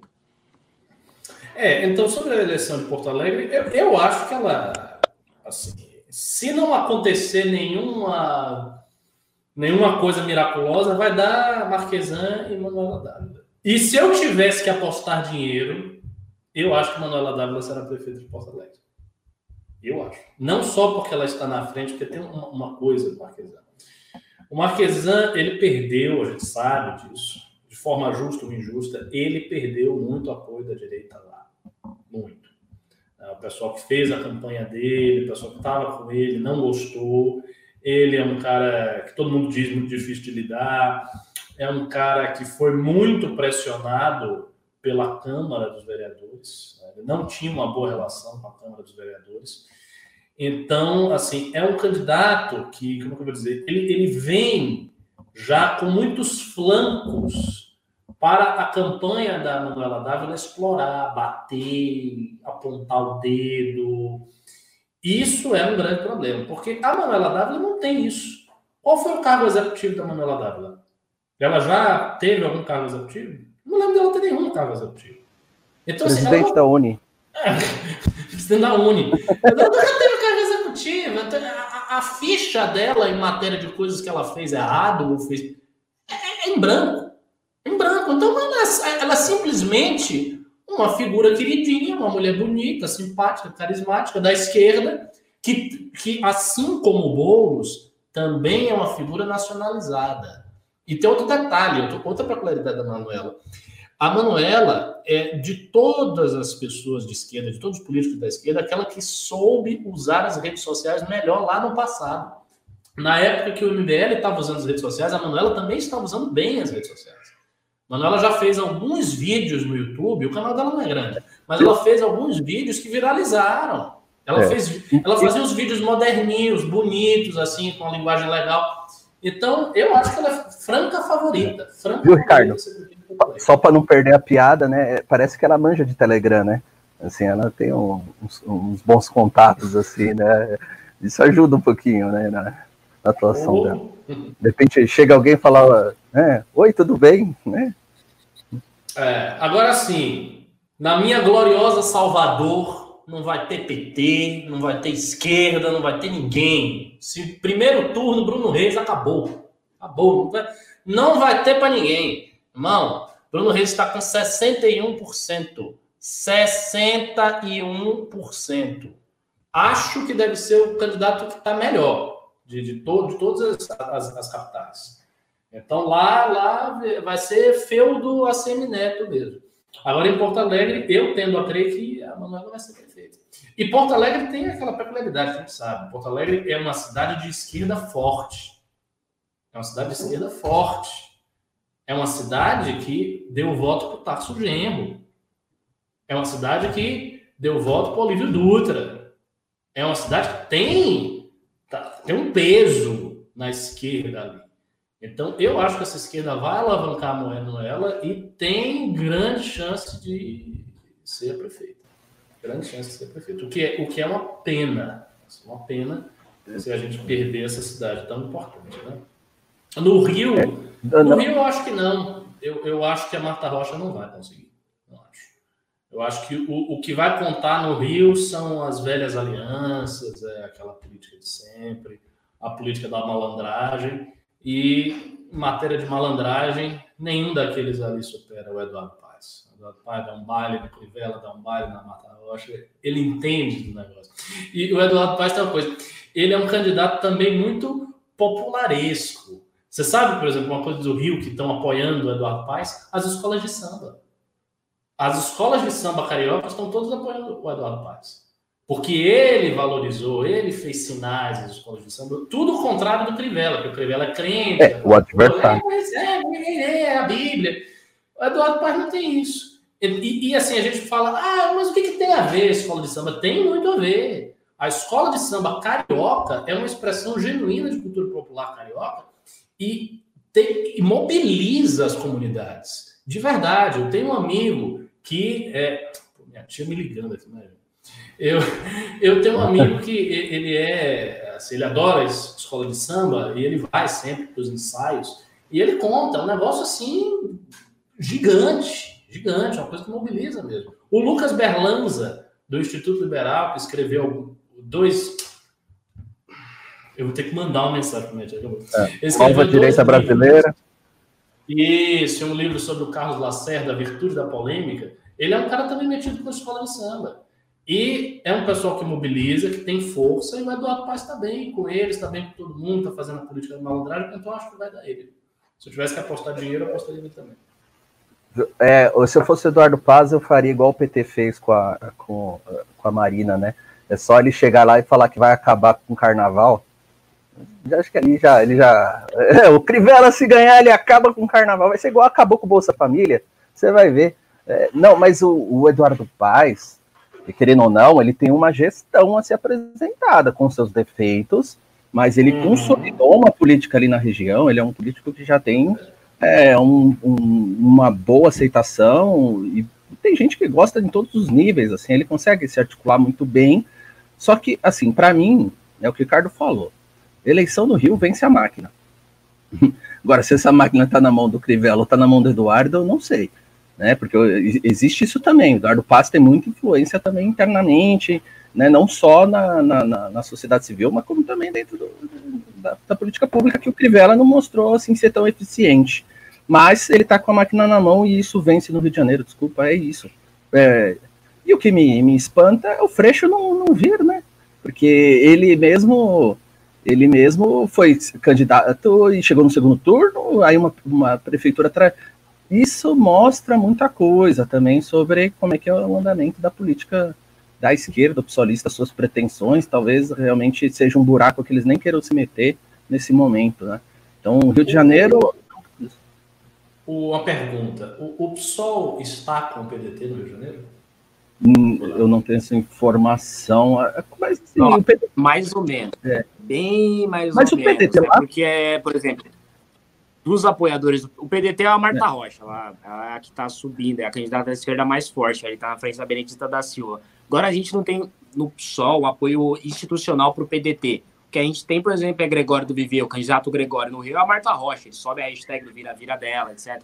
Então o, a lacrosfera tá com a Marta Rocha. É meio óbvio, porque é o único candidato mais forte de esquerda por lá. É, então, logicamente, o, PT não, o PDT não tem nem como, né? Tem ali a. Não sei. É, essa aliança. Acho que é natural, né? Na verdade, não tem nem como evitar isso. Agora, o Rio Grande do Sul, mencionando uma característica que o Ricardo passou, assim, mas é para citar, seria o que seria o, o, Porto Alegre, é, Rio Grande do Sul é o State, né? Eles gostam disso, eles curtem essa, essa questão do, de ir modificando a sua orientação conforme o, o, o momento. Então, eles, eles têm uma, uma ideia ali, é muito difícil para as pessoas se reelegerem. Né, eles ficam muito insatisfeitos, parece que eles nunca ficam satisfeitos com o candidato e eles resolvem trocar. Né, parece assim o Corinthians trocando de técnico toda hora, achando que vai melhorar, né? então, e quando o problema, em ambos os casos, é a dívida, né? Não é o técnico. Mas tudo bem, não vamos entrar para o lado esportivo. Mas a questão aí é a seguinte: o Marquesan também tem um problema aí de confrontos em que ele não saiu ileso, assim, ele não saiu né, inteiro dessas disputas e que alguns setores muito insatisfeitos com ele, apesar da nossa avaliação, acho que pode se dizer assim, até positiva quanto às possibilidades que, que era a prefeitura quando ele pegou a prefeitura de Porto Alegre quebrada, né? Acho que no, na época que ele pegou, se não me engano, já, né, já foi lá no, no, no passado, lá na, nos idos de quatro anos atrás, passado distante, onde eh, acho que não tinha nem condições de saldar a folha né, da, da, da, prefeitura, você tinha ali problemas da prefeitura, realmente foi a bancarrota na mão da esquerda. Então é, é muito louco esse cenário né, do, do Rio Grande do Sul, que aí eles apagam, é, eles lembram dos quatro e apagam os outros quatro que, foi, que foram uma tragédia ali. Né? Então, por exemplo, é que a Manuela ela é mais palatável, mas ela não seria diferente do que a Luciana Genro né? E qual que foi a, a posição da Luciana Genro no passado ali na região? Então é, é, tem tudo isso, né? Essa dinâmica aí ela ela vai se alterando mas sem mudar muito a estrutura política da, da região. Eu, eu, por isso que eu destaco, a regionalidade, a característica do público, isso é, é sempre o, o que prevalece, né? Não dá para falar que é uma tendência nacional, e cada região, você vê a Bahia, você tem, é, é totalmente contraditória, né? Eu não tenho, é, não tenho nem, dá até vergonha de falar alguma coisa sobre lá perto do Ricardo, mas uh, o que você vê é, você tem um governo bem avaliado do PT e uma prefeitura bem avaliada do DEM, né? É isso, né? Então, quer dizer, é, é uma coisa muito louca, né? Você conseguir ter dois polos opostos bem posicionados, né? Diga. Mas no caso da Bahia, por incrível que pareça, eles não são tão opostos. O, o governo do Rui Costa é dos governos da esquerda ou menos de esquerda. Tanto que a base do PT, a base tradicional do PT de momento, não gosta do Rui Costa. Porque acha que o Rui Costa é um carlista infiltrado no PT. Não gostam do Rui Costa. Eu lembro que houve uma polêmica muito grande há vários anos atrás, acho que antes até de surgir o MBL, que foi o seguinte: a polícia matou uma galera, tal, que aparentemente era bandido, mas foi um negócio meio chacina e tal. O cara do PT, o governador do PT, o Rui Costa, ele disse que era gol. Ele falou gol! Comemorou. A galera ficou puta. Os congressos da esquerda era assim, era a galera gritando: justiça pelo Cabula, governador fascista da esquerda. Da esquerda. Então o Rui Costa ele não, tá, ele não tem esse, esse, esse apego ideológico, ele faz o que funciona. É um, é um pragmático, muito pragmático mesmo. Então ele faz o que funciona e por isso que ele consegue a aprovação que ele tem. E agora, tem um detalhe, né? ele não vai disputar o governo no próximo. Então, assim, ele vai ter que fazer um sucessor. Acho que o sucessor vai ser o Otto Alencar. Mas eu acho que o Otto Alencar, se disputar com a Semineto, vai perder. Mas aí é muito para o futuro, é difícil especular. É, é, é. O pessoal está pedindo para ler os Pimba, né? Ah, tá. Deixa eu só concluir, que é, para mim é muito importante assim falar da Michigan brasileira, né? que é o nosso grande ABC, aqui é a minha terra, né? Então, é, aqui é assim, para falar o seguinte, é, tá resolvido, tá? Aqui é PSDB, mais quatro anos em vários locais, né? A gente tem um, uma aliança assim, impressionante, não, não tem espaço. O PSDB tem uma metodologia que é muito engraçada, eles conseguem é, fazer umas alianças que eles tomam todos os espaços, se compromete. Por exemplo, São Bernardo, todos os partidos é, praticamente tirando o PT aí, alguma coisinha mais, é, apoia o prefeito. Você tem é, do MDB a, a, PSD, é, a todas as legendas a favor do prefeito, que, que bom, tem a, as avaliações, mas tem um trauma muito grande da esquerda aqui no ABC, né? Tem Santo André ali e São Caetano, só para mencionar isso na questão política, até porque a gente não tem candidatos lá. É, São Caetano, o prefeito atual do PSDB, está se matando, né? Eles estão se matando para conseguir se eleger e a gente está lá no pé deles porque nós conseguimos, com muita briga, o indeferimento, a condenação dele. A gente foi, pediu impeachment. Foi, foi um trabalho muito bem feito pelo Pedro Umbelino. Né, o Kim ajudou, o Arthur ajudou, o, os meninos lá, o Cauê. Os, o prefeito está tendo indeferimento atrás de indeferimento da campanha dele. Tá, há 10 dias da campanha, ele tá, está indo, é, entrando com recurso tentando se habilitar para a eleição, mostrando a força da MBL lá em São Caetano, foi muito importante. Santo André, MBL aqui no ABC andou bastante, aí está mostrando alguns resultados. Mas é aqui, é isso daqui. Ao contrário da esquerda lá de Detroit, aqui só dá PSDB. Né? Oh, meio, sempre esquerda. Bom, é, só fazer uma correção rápida, o PSOL tem candidato no Rio, tá? É a Renata Souza, ela tem 3%, mas a maioria da lacrosfera dos eleitores de Twitter, tipo Gregório do Vivier, Marcela Dinei, que são cariocas, estão apoiando a Marta Rocha. Outro ponto é que os candidatos ah, tá, tá rolando sempre uma esquerda alternativa por aí, como a gente bem já analisou aqui no nosso ML News, mas geralmente esse cara não é do PSOL, só aqui em São Paulo é do PSOL, mas, por exemplo, Boulos já está estabilizado, Márcio subindo, os lugares não são PSOL, geralmente é o PDT, ou PSB, ou no caso de Porto Alegre, o PC do B, porque, por, por exemplo, Porto Alegre, a gente tem Manuel Dávila quase 30%, mas tem candidato do PSOL lá, que é a Melchiona com 3%. Então, o PSOL, acho que não está engrenando, a não ser com o Guilherme Boulos aqui em São Paulo. Rapidinho, nos candidatos que devem ganhar em primeiro turno, que é o caso do Alexandre Calil, ex-presidente do Galo doido, Galo forte vingador, tá com 65% Calil, velho. O segundo colocado tem 7. O cara, o cara já tá decorando o gabinete de novo lá na prefeitura de, de, de Belo Horizonte. O cara ele já tá sentado lá, não precisa nem ter eleição, ele tem, tem que ganhar na semana que vem. É tipo, que quem é, quem é Belo Horizontino aí levanta a mão. Tipo, tem que ser isso, 105%. E nem Salvador o, também. O, o adversário já desmobiliza, né? Ele, o adversário já, já pensa aqui. E o candidato Bruno Reis, também do DEM, na nossa queridíssima é. Salvador, terra de Ricardo, o Almeida, 61% também, então deve ganhar também no primeiro turno o Bruninho Reis, mais um Bruno prefeito aí também do DEM. E vamos aos pimbas? Vamos aos pimbas? Tem bastante pimba aqui, o que vocês acham? Bora, vamos lá. Objeções, objeções, então vamos começar. Aliás, vão mandando pimba aí, se chegar a gente lê. Tem bastante pimba em quantidade, tem um dinheirinho bom aí também para movimentar ali esse movimento fica lavando grana por superchat, né? Aliás, do Ministério Público.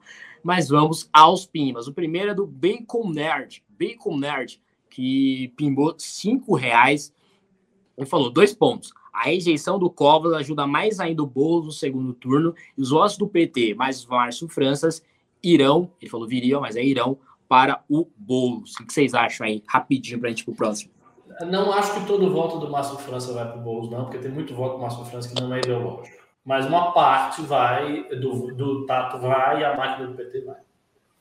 Uma observação: o voto do França tem voto militar de corporações, o que é difícil ir para o PT, dependendo da proposta, né? Do, do pessoal, muito difícil. Se o PT fizesse um plano de carreira legalzinho lá e prometesse, às vezes dá certo também. É, tanto que o candidato do Major Olímpio de alguns militares em 2018, na disputa França e Dória, era o Márcio França. E no Datafolha fala que a galera que não vai votar no França, boa parte, ali uns 30%, não tem o número agora, vai votar no Covas, não no Boulos. Acho que a galera tá vendo o Covas bastante como tucano. Segunda pergunta do Bacon Nerd, mais cinco pilas, mais cinco reais, falou: concordo com o professor, creio que é o Ricardo, né? Concordo com o professor. O Arthur está subnotificado mas ainda é perigoso demais dado aos números do Boulos. O que vocês acham? Oh, concordo, isso aí. Bom, disse ali que o Arthur está subnotificado, mas ainda é perigoso, né? Bom, comentários, vamos para o próximo? Vamos para o próximo. Próximo, Brasil limpinho. é um sonho, né, amigo? Passou um lustramóvel lá na Câmara dos Deputados, né? Brasil limpinho, pimbou 10 reais e falou: no Morro de Amores pelo Constapano. Em uma colocação mal interpretada, os lacradores venceram. A esquerda está se movimentando e pior, pior em caixa alta, ganhando. Isso. E claro que está. Claro que está. Essa, olha, qual é a campanha? Quem é que está quem é que tá levando à frente a campanha de derrubar o Constantino de tudo? É a direita? É o MBL? É grupo? Não, irmãozinho. Se chama Sleep Giants.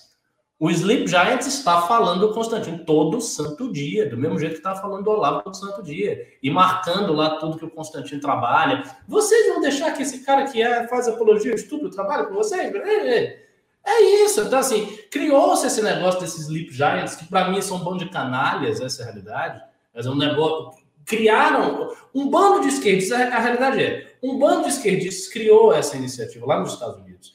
Isso foi importado para o Brasil, criaram uma cópia aqui, e todos, todos os caras que eles atacam são de direita.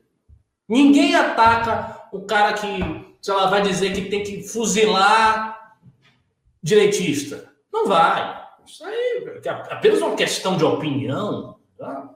divergência polida. Agora, os caras de direita, eles atacam.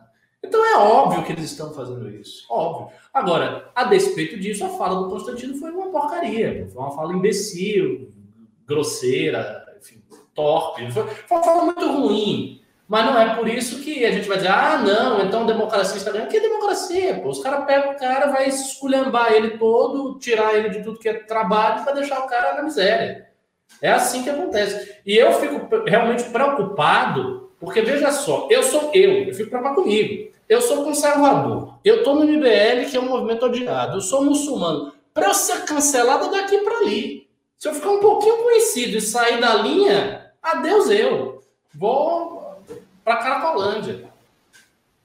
Mas, é, mas assim, é, eu, não, eu não acho que seja exatamente um ganho direto da esquerda. Tá? Eu estou vendo capitalização em cima do incidente. Eu vi a, reação, ela, foi dentro, lógico, de um contexto que eles criaram, que o próprio Intercept e tudo mais, a gente sabe toda a circunstância do caso, mas a fala dele gerou, é o tipo de fala que você demite. Desculpa, assim, é, tem coisas que para um, uma pessoa pública que fala e é um cara de opinião que se demite, entendeu? Não estou dizendo que, é assim, como o cara que avalia não tem como bancar, porque é, é, houve uma violação, ele houve, assim, é, uma agressão até, diríamos. Ele agrediu, inclusive, grupos opositores eu entendo que a posição e tudo mais, quer fazer aquele papel de chama. Não, ele, poxa, sabe? Aí você via a esquerda capitalizando, inclusive, jornalistas importantes, que eu até admiro, eu gosto lá daquele canal My News, falando, ah, eu sou feminista, vagabundo, não sei o que lá e tal, e tirando foto. Não, ele, ele saiu xingando. Ali é uma postura antiprofissional, acima de tudo, não é não ter opinião. Não, ele violou regras profissionais. E ele teve que ser demitido porque violou regras profissionais, como todo mundo. Por opinião pública, não exatamente do Sleep Giants. Eu vi o Sleep Giants chegando depois nesse caso. Né? Então eu vi a direita, uma direita até é, que, que prega o anti-autoritarismo, que gosta de um autoritarismo, inclusive você conhece, já foi vítima dessa direita, né? A direita do cabelo azul.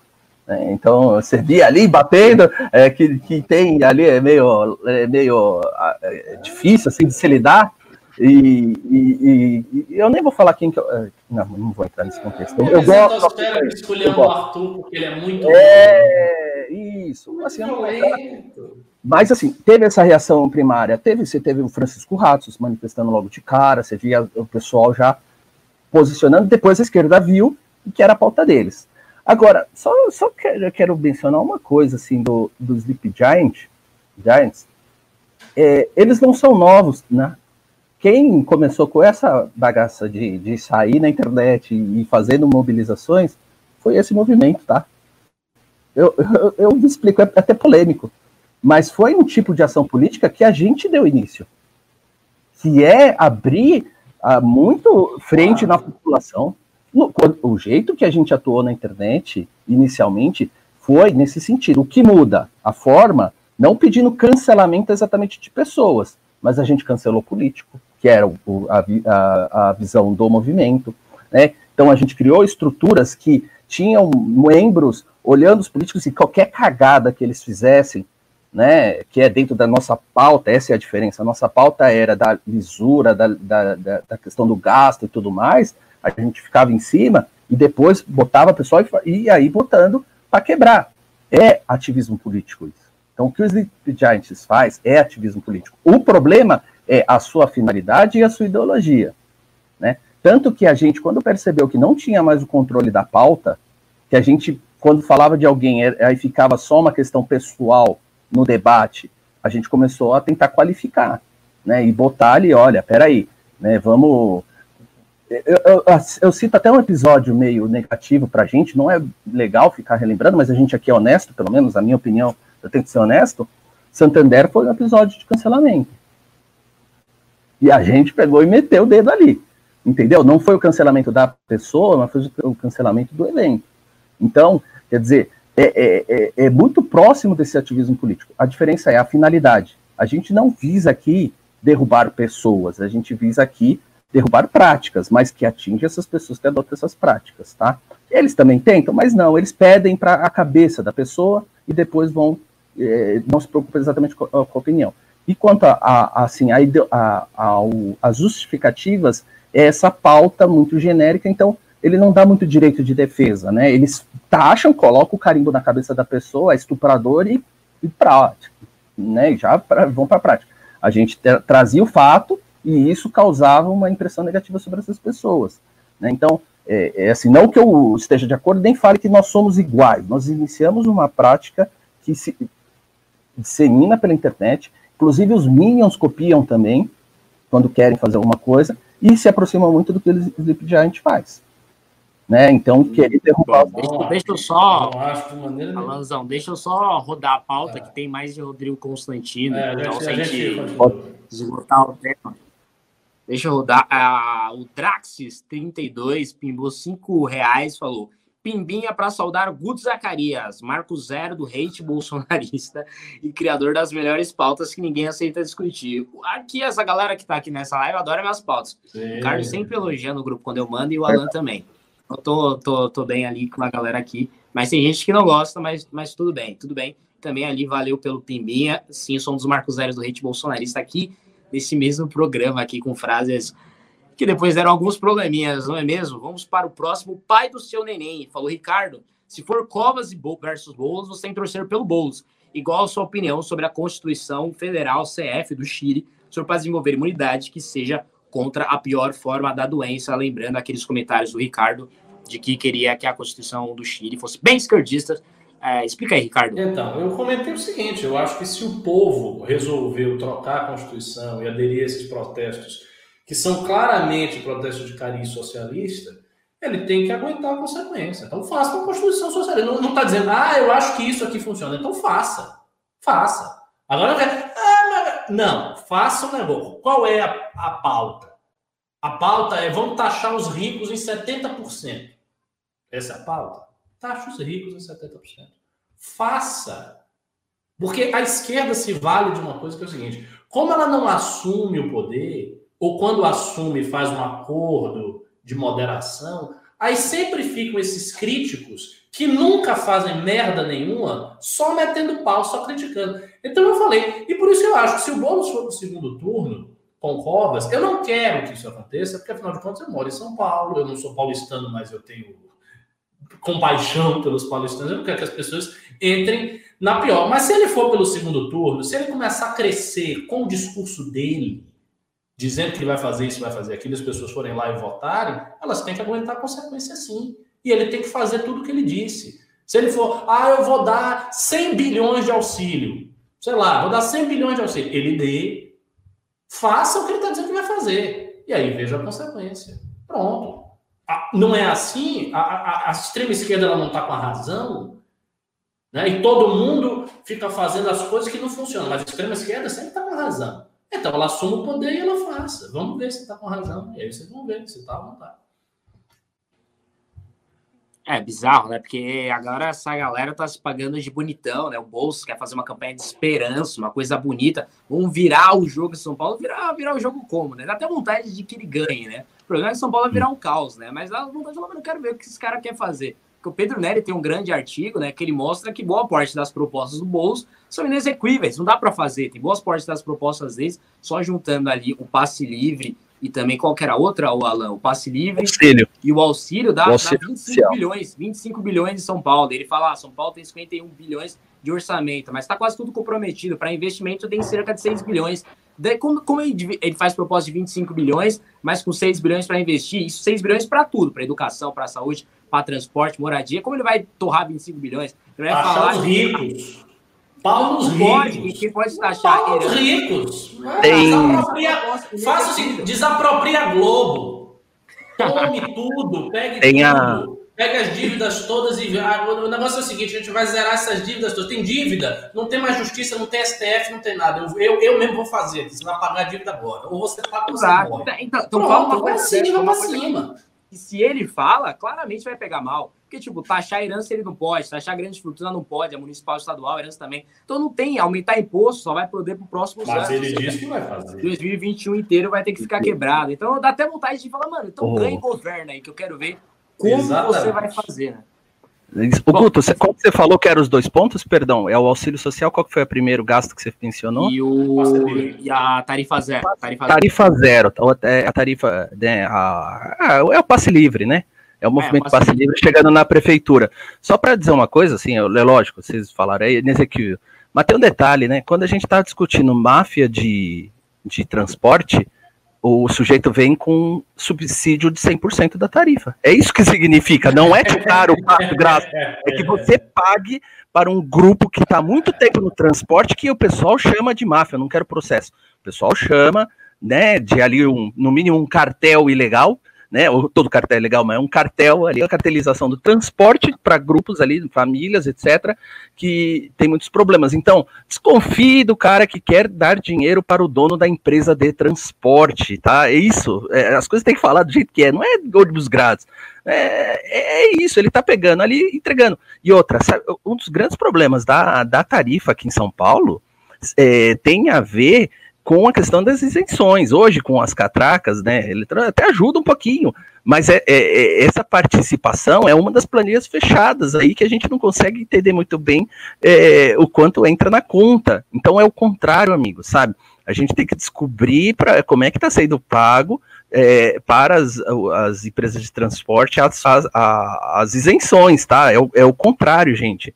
Estão pegando seu dinheiro e querem dar um pouquinho mais prestem atenção, né, do que significa. O Pedro Neri fez isso, tá bom. O que, que é a sua política? A sua política é gastar pra caramba, não tem conta. Tentaram cancelar o Pedro Neri, não conseguiram, por quê? Porque ele tinha suicídio. Chegaram, é, mas você tá falando bobagem, isso é fake news, né? Não, aqui a equipe é quanto? Ele falou, quanto? Mostra para mim. Eu tenho o cálculo aqui, ó. Né, você falou isso, isso. Por pesquisinha aí. Ele deu um show, deu um banho na, na, na galerinha lá que foi defender. com aquela Laura Carvalho, né? Isso, a, a professora, né? Não, é, não. não. e outra, é. quando, ele vai, quando ele foi falar também, principalmente desse tarifa zero ali do passe livre, que a Erundina foi prefeita, tentou fazer e não conseguiu, tomou pau na Câmara, nem o PT apoiou a Erundina naquela época, mas daí o, o Pedro Nery questionou é, essa questão, deve essa hora Carvalho, os economistas do bolso, e no fim das contas eles assumiram que eles não sabem quanto vai custar a tarifa zero. Tipo, eles, eles só não sabem, eles botaram no plano de governo, estão anunciando e falaram, tá, mas quanto vai custar? Não sei. Não sei. Tipo, é, é assustador. É, um cara tá, tá quase chegando no segundo turno, colocando propostas ali que ele simplesmente não sabe quanto vai custar. Vamos Agora, per, Perdão, eu, eu, eu, eu, tenho que falar aí é, sobre a é, Erundina, você citou. Não esqueça, você falou de transporte, mas tem um perigo maior. Lembre quem foi o secretário de educação da prefeita Erundina em São Paulo, que foi uma das piores gestões da educação talvez muita gente não saiba, talvez os bolsonaristas não saibam, mas Paulo Freire, Paulo Freire, meu amigo, foi secretário de Educação da Erundina. E sabe o que aconteceu nessa época? Ele não ficava em São Paulo, ele viajou pelo mundo durante esse período, tem um, período muito grande, né? Talvez ele seja muito reconhecido lá fora, não sei se foi antes, né? Ou foi porque depois, ou talvez pelas viagens, mas então prestem atenção. É, quando o Ricardo fala da tragédia, a gente está falando disso. Se um Paulo Freire foi. É, vocês estão preocupados em ser patrono da educação brasileira? Não, ele, ele, esteve aqui em São Paulo, tá, amigo? Então, é, é, é, fique atento que o negócio é bem mais embaixo, tá? Não é, não é brincadeira. Do Chile, um dia é, depois a gente pode discutir a questão do constitucionalismo. O liberalismo precisa ficar atento que ele está caindo nessa armadilha. O constitucionalismo está virando uma religião civil, né, onde você consegue colocar no texto sagrado da Constituição a solução para todos os problemas e pretensões, e está é, e tá gerando um, um, um, um, grande, uma grande questão, porque a direita preza muito pelo constitucionalismo também. Ah, os liberais prezam. Só que o que, que acontece? Ele está sendo um cavalo de Troia muitas vezes dentro do governo. E tem um detalhe muito grande, só para fechar. É, essa questão né, da, da, da, da, Constituição do Chile, é, é, muito provavelmente não vai ser o que, o que eles estão pregando, eles estão cantando como vitória, mas é o seguinte: a interpretação do direito, isso eu ainda quero é, é desenvolver um pouquinho mais, mudou no mundo inteiro. Quando hoje bate na Constituição do Brasil, o, a direita não sabe bater. Ela fala, ah, a Constituição é muito grande e garante muitos direitos. O problema não é esse. Existia uma tradição de interpretação jurídica que era o seguinte: a regra é programática. Significa o quê? São intenções baseadas no equilíbrio fiscal do Estado brasileiro. Se for possível cumprir pelo equilíbrio fiscal, esse é o parâmetro. Faz. Se não faz, não dá para fazer. Então é para o futuro, programático. E o que está acontecendo? Veio uma interpretação importada dos Estados Unidos e também da Europa, que significa o quê? É positividade dos princípios. Significa o quê? Se a dignidade é um princípio, se o direito social previsto na Constituição é um princípio, ele tem força normativa, portanto, aplicável imediatamente. Então, é uma armadilha que a gente está caindo que a direita não está sabendo discutir Tanto aqui como deixa, Chile. Deixa só, Alan, deixa eu só jogar nessa, nessa, nessa, questão aí, porque tá, ainda é outro clima sobre o assunto, que é do mal de Town Videos, que ele fala: a esperança para a direita em 22 é a eleição do Boulos em São Paulo. Vai ser um governo tão ruim e tão desastrado que o voto não engajado não perderá para left. Ricardo e Alan, rapidinho aí. É possível, é possível. Exato, né? Bom, é, mais um do Atílio José, cinco reais também, falou: o Arthur tem que adotar uma postura mais moderada e menos combativa a partir de agora. Lula só foi ganhar quando virou o Lulinha Paz e Amor. Já estamos fazendo, isso já foi percebido pela campanha, ele já está adequando a linguagem. Hugo Hugo pimbou cinco pilas falou: desde 16, 2016, só voto o MBL. Só para dar uma humilde força. Arthur Duval, 51 e Rubinho Nunes, o número dele do Rubinho, que a gente não pode falar aqui, galera. E ele falou: não me decepcionem. É isso aí. Creio que eles não vão decepcionar pelo que eu vejo da galera aí, eles não vão decepcionar. Cuidado com todos os processos, que a justiça eleitoral brasileiro, brasileira é um saco. Jefferson Rafael pimbou cinco reais falou: Trump recebeu grande voto dos latinos na Flórida. Não houve onda azul. Vocês não estão sendo dramáticos demais? Né, entrando em eleição americana, Ricardo Bialan? Não, assim, veja bem, você falar não houve onda azul, por quê? Porque os republicanos mantiveram o Senado e fizeram vários governadores. Ok, mas vão perder a presidência. E não, e não tem o, o, a Câmara dos Deputados, não tem o Congresso. Então, assim, não é uma, realmente não houve aquele landslide, aquela onda que o Biden ia ganhar e deitar nos Estados Unidos inteiro. Isso foi propaganda da mídia, mídia é mentirosa. Mas, ao, ao que parece, ele vai ganhar. Então, isso é uma derrota da direita norte-americana. E aqui, nas eleições municipais, a gente está vendo o que o, o, o Guto falou candidatos fisiológicos e candidatos de esquerda. A gente não está vendo candidatos ideológicos de direita. Então, isso é um problema. É. São, é que tem dois fatores. É, tem o lado positivo, é, político ideológico. Entendeu? É, é, muito difícil você falar. Sim, é, perder a presidência é sempre muito grave. É difícil. É uma derrota. É uma prevalência de um discurso. Né? Então, quer dizer, ele não perdeu porque ele é racista, porque ele é xenófobo, mas a esquerda está dizendo, eu venci porque era o que eu falava. Então tem, cola um pouquinho disso. Só que se você vai para a questão qualitativa, você verifica que o Trump os republicanos alcançaram o público que normalmente eles não tinham. Né? Então. Mas eu vou mostrar uma coisa aqui. Eu vou mostrar uma coisa que isso é que é grave de verdade. Se a eleição fosse só de mulheres, olhem, olhem isso aqui. Nas, nas. É, é, é, mas tem, tem ressalva. 462 delegados democratas e 76 republicanos. Sim, sim. Existe mas... ou não existe uma questão feminina que a direita não está sabendo lidar? Existe. Existe, existe, sim. Mas tem, tem, que, é, tem que ver. Pega de 2016, esse é o ponto.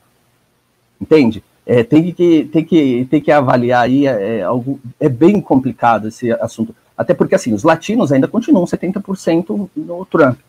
Né? Ele apanharia, talvez, de igual forma ou pior. Né? Tem estados ali que ele ganhou, né, que ele perderia se fosse nesse tipo de voto. Só que é o seguinte, ele teve um crescimento enquanto o Biden não teve. Né? É, foi, foi diferente essa composição e provavelmente, é, é assim, é, como teve um crescimento, você compara com 2016, o discurso dele avançou. E tem um problema que é, que é um dilema para a direita. Se a direita o Trump foi o único cara, talvez, que conseguiu romper algumas barreiras com esse personagem. Quer dizer, como a gente vai conseguir romper é, essas barreiras da política e entrar e conseguir é, representatividade sendo moderado? Entende? É um, é, um, é um ambiente muito polarizado, é aquilo que a gente discutiu sobre a, a direita se organizar para crescer. Né? A guerra cultural é muito louca. Você ganha uma eleição, perde uma eleição, mas começa a ganhar apoio. É, não tem muito o perde-ganha real, assim, é, é fragmentado. Eu acho complicado ainda a gente entender esse processo. É muito louco. Assim, o Trump, ele, você pode falar o que quiser, mas ele venceu em termos de, de, de uma narrativa, né, que, que era extremamente improvável. Né? A gente não venceu ainda. Foi mal. Pensei que você tinha encerrado. Mas, bom, é, mais uma dessa vez falando sobre a credibilidade das pesquisas nacionais, no caso municipais. Jefferson Rafael pimbou cinco pilas, falou: vocês não acham que ocorrerá o efeito Dilma? Ele usou aspas, efeito Dilma. Em 2018, ela, ela era líder em Minas para o Senado e na hora H estava longe disso. Ricardo aí tá falando que não. Você não acha? Ricardo, Alan também disse que não. Não acho. Houve uma propaganda contra a Dilma, foi muito forte, para ela não ganhar. Isso não vai acontecer agora. Deus, não, Deus te ouça, não, né? Agora a Valéria Lima pediu a cabeça do Ricardo aqui, hein? Pediu a cabeça, agora a polêmica. Ricardo, sai do MBL, cara. Apesar de você ser de esquerda, pelo menos que? é coerente. Está no lugar errado. Cara, que esquerda. Essa eu não tinha ouvido. Nossa, que coisa absurda. Pô, eu pensei que você fosse dizer que eu era um reacionário. Agora, de esquerda? Eu sou de esquerda. Amigas, se eu for de esquerda, eu não sei o que, que é a, a direita. Eu não consigo nem imaginar o que Joseph de Mestre, o, o que seria a direita. Tem a Cara, direita, tem a direita. Certamente. eu, sou, eu sou a pessoa mais de direita que eu conheço, minha filha. Eu sou um conservador de quatro costados, um reacionário terrível. É, é, a direita, a extrema direita e o ricardismo. Assim, ele, ele tá ali. É, é muito mais. Você é mais conservador que o Bolsonaro, amigo.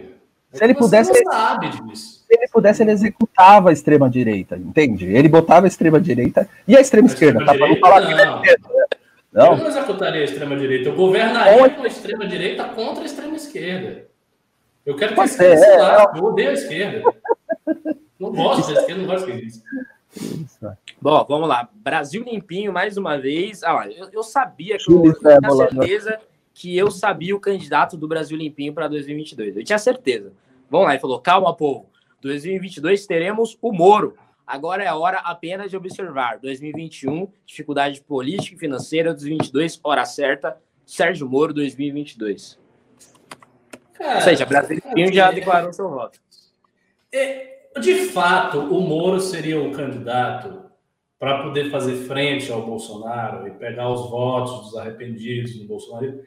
Mas o Moro é muito xoxo, o Moro. Eu não sei se ele vai mudar. Eu não sei se perto lá da eleição ele vai mudar. Eu não sei, mas olhando como ele é agora, ele não aparece no debate público, ele faz aqueles tweets sem graça. Deu uma lacradinha, uma coisa engraçadinha, que foi lá no jogo do Among Us, né? Que ele falou lá, ah, é que nem o Brasil, não sei o quê, e virou notícia. Mas eu acho o Moro muito pálido. Tem, tem que ir para cima, irmão. Vai lá, se coloque. Se você quer ser candidato em 2022, vá construindo sua pré-campanha a partir de agora. Crie os moromínhos, né? faça coisas com o Moro. Faça alguma coisa, irmão. Não fique aí dormindo, não. É, é, é, o cenário político é muito louco, né? Pensa o seguinte: e se o Joaquim Barbosa se candidatar em 22? O que, que acontece com o Moro? Será que ele vai ter essa capacidade de superar ou dividir ou até ser apagado pelo Joaquim Barbosa, que já ameaçou algumas vezes de ser candidato? Porque ele pode falar: eu fiz o que tinha que fazer. Ele, ele foi o primeiro Batman lá, né? O, o, Batman Returns é o Moro, sem precisar de, de, de vaza-jato. Então, assim, você pode anular o discurso e aí ele vai ficar ali se perdendo, não sai do lugar. Agora, como candidato, é o que o Ricardo falou. Primeiro você tem que ser candidato, não, depois você tem que pensar no, no, na, na, no, que, no que vai ser ou não vai ser. Ele, hoje ele não. não é, é, é que, que, nem eu, é, me, me, propor a ser palestrante. Não, não dá, eu tenho que melhorar ainda para ser o, o, palestrante, entendeu? Por mais pretensões que eu tenha de, de, de falar sobre as coisas. É simples, sabe? É, primeiro você tem que se habilitar para uma coisa que ele não se habilitou ainda, sinto muito. Vamos para mais um. A Valéria Lima, do Pimbou, cinco reais e gadou. Ela gadou aqui no chat. Ela falou: o Kim me chamou de boboca. Não, gado de, do mito. Não, mas é, é a mesma que me chamou de esquerdista. É. Não, deixa eu ver. É, é, exatamente. Ela chamou de esquerdista e chamou o Kim de Kim Cataboboca. Porque parece que uma das grandes críticas é pegar o Kim Kataguiri e tentar colocar um Kata alguma coisa. Aí eles lacram. Falou, pediu impeachment por causa de churrasco. Claramente foi esse o motivo, né? É, e é, é, isso aí, o, é o famoso é isso o tweet. O Kim Cataboboca... Sai disso, senhora. Sai disso, sai disso. Pri Pompeu. Ela doou 699 moedas canadenses. Ela falou, eu quero treta. Hehe. Falem do Constantino, please. Por favor. Pronto, então eu vou retomar uma coisa que o Alan falou. O Alan por favor, porque gente... agora se o Ricardo discordou, eu acho que eu falei bobagem. Fala aí. Ah, para com isso, para com isso. Não, é que você, você fez uma comparação que eu achei um pouco injusta também. Você disse que a gente começou essas práticas de denunciar e tal. Mas tem uma diferença muito importante. Uma coisa é assim, você fazer um boicote a uma empresa. Isso, isso eu não acho que é problema nenhum a esquerda fazer um boicote aqui, ali, denunciar alguma coisa. Isso não é problema. O problema é que o Sleep Giants ele não faz simplesmente isso. Ele pega pessoas, ele insiste por muito tempo e o objetivo é ele pegar uma pessoa, não é um Santander, uma empresa, ele é pegar uma pessoa e arrancar todo, toda a fonte de renda do cara. Isso o MBL nunca fez com ninguém. E olha que tem um bocado de filho da puta aí que bate no MBL pra caramba. Mas a gente nunca pegou um cidadão, uma pessoa privada, uma pessoa física, e foi ver todos os empregos que o cara tem e ficou, ah, tire ele disso, tire ele daquilo, tire ele daquilo, tire ele daquilo. Qual é o propósito disso? O propósito é sufocar financeiramente a pessoa. É, é, é fazer com que ela não tenha condição de, de, viver. É isso. Os caras estão, literalmente, eles querem sufocar financeira, financeiramente a pessoa. Isso é um absurdo. Isso é um absurdo. Sabe? É, é uma coisa assim intolerável. Esses caras são canalhas, não vale nada. E eles fazem com viés, óbvio que é com viés. Então, assim, eles pegam o cara de direita, ah, mas o Olavo falou muita merda. Sim, daí. O cara vai, ele tem que ir, ir, ir, ir para debaixo da ponte porque ele fala merda. Todas as empresas, todo mundo tem que boicotar o cara de todo jeito, porque ele não tem dinheiro, não consegue fazer nada. Mesma coisa o Constantino? Claro que não. Se a opinião do cara é imbecil, você diz que a opinião dele é imbecil. Diga que ele é um idiota. Diga que ele é errado. Mas não tente sufocar financeiramente as pessoas o que é muito diferente do boicote. Quando você faz um boicote, ah, vou fazer um boicote aos produtos da Natura. Isso é uma coisa, você não vai sufocar financeiramente a Natura. Você não vai quebrar o Santander com um boicote. Você vai apenas mostrar uma insatisfação de um consumidor. É diferente de pegar uma pessoa, digamos assim, ah, pega o, o, o, Demore lá do, do, do Intercept. Aí pegar o Demore, criar um, negócio, um aparato tudo que o Demore faz, todos os empregos dele, a gente vai, fica em cima, fica em cima, fica em cima, até o cara ficar miserável. Isso é uma filha da putice sem tamanho. E os caras estão fazendo isso, com a direita. E a galera ainda aplaude, porque tem raivas internas. Eu não aplaudo, eu acho um absurdo. É, né, né, né, é uma diferença de essência, de fato, assim, que, que é impossível dizer que é a mesma coisa, né, pela lógica, então, devidamente refutado nesse ponto, quanto à vítima aí, no caso aí, vamos dizer, é, é um assédio diferenciado aí. Que é um assédio. Visa desidratar o sujeito na sua fonte financeira, quer dizer, tem, tem, tem razão. Acho que nesse ponto, é que eu pensava no outro sentido que é de, de da exposição, né, de, de colocar ali sobre determinado viés político, você consegue. Ah, sim, né, isso já. É o denuncismo, né? É o denuncismo. Isso, isso, mas isso, tem razão quanto ao que eles pedem, né? A diferença de essência não tem como contestar, tem razão. Agora, no, no, Rodrigo, não sei se foi esse o caso, tá? Ah, pode estar sendo agora, mas na Jovem Pan eu acho que foi realmente por uma questão ali da política da empresa, verificar Sim. que estava incompatível, de tomar a decisão. A Record, a Record é, não está muito preocupada ali com o empregado deles. Se a gente soubesse o que acontece dentro de uma redação, amigão, é, tem, tem cara. enojado ficaria, é, não, não comeria mais salsicha, mas a, a, dentro de redações, os editoriais, eu, eu já acompanhei algum, até tem processos trabalhistas muito importantes sobre problemas de editoriais dentro da, da de, não vou falar o nome das empresas, mas eu já vi, né, eu não patrocinei nada, mas já estive, e, e o negócio é, é, pesado, né, até porque tem vieses, tem questão de política, é, a Record, ok, é, é melhor não, não citar aí o, a, a fonte. Pipocou, pipocou. pipocar. Porque eu acho que o, o, Rodrigo Constantino não dependia dessas fontes, eu presumo. É aí que eu falo que eu não vou avançar para não cometer o erro dos Sleepy Giants, né? Então, uh, ele está bem seguro, ele só está. Eu acho que o grande problema agora é, é que ele tem um. Desde a época do Orkut, né? O Ricardo acompanhou bem, ele é um sujeito ele, é, ele tem um problema que é parecido com o do Olavo. Ele não aceita que ele perdeu a discussão, ele quer dar a última palavra, sabe? Aquele chato do WhatsApp que você já foi dormir, tá offline, e o cara entrando no Google para buscar informação e responder para você, sabe? É, às vezes eu sou assim, é, mas é, é, é, isso, sabe? Ele tá fazendo vídeo e agora, como ficou feio, é, a questão da Marifé, o que, que tem a ver a, a, a, o erro da Intercept em justificar a fala dele, que ele a princípio nem falava que tinha a ver com a Marifé, entendeu? Então ele fica arrumando motivo para no final mentir para si mesmo que ele tem razão. Isso é um grande problema. As pessoas têm que aprender a reconhecer. Eu reconheço agora que, que fiz uma comparação justa em certos termos. Tem que ser, tem que ser honesto. Acima de tudo, é essa honestidade intelectual que se exige. Não é, é honestidade de, só de não lançar falácias. É também de reconhecer que o argumento do outro ou que você está errado em determinadas situações. Olavo nunca perdeu uma discussão. Segundo Olavo, né? Ele, Adão e Eva, ele sempre esteve com razão. É, é, pegue um livro aí do, do, que o Ricardo ajudou a editar, que outro dia os Minions estavam falando, olha, o Olavo tem razão porque ele venceu do, o, do né, naquele grande debate, não citaram o seu nome, tá? Ah, os Minions invocaram o livro, mas não citam. Mas é só ver o que, que ele fez ali dentro daquele debate. A prática, a tática que ele fez ali. É o típico de pessoa que não aceita é, a, é a falta de humildade, infelizmente, para o Rodrigo.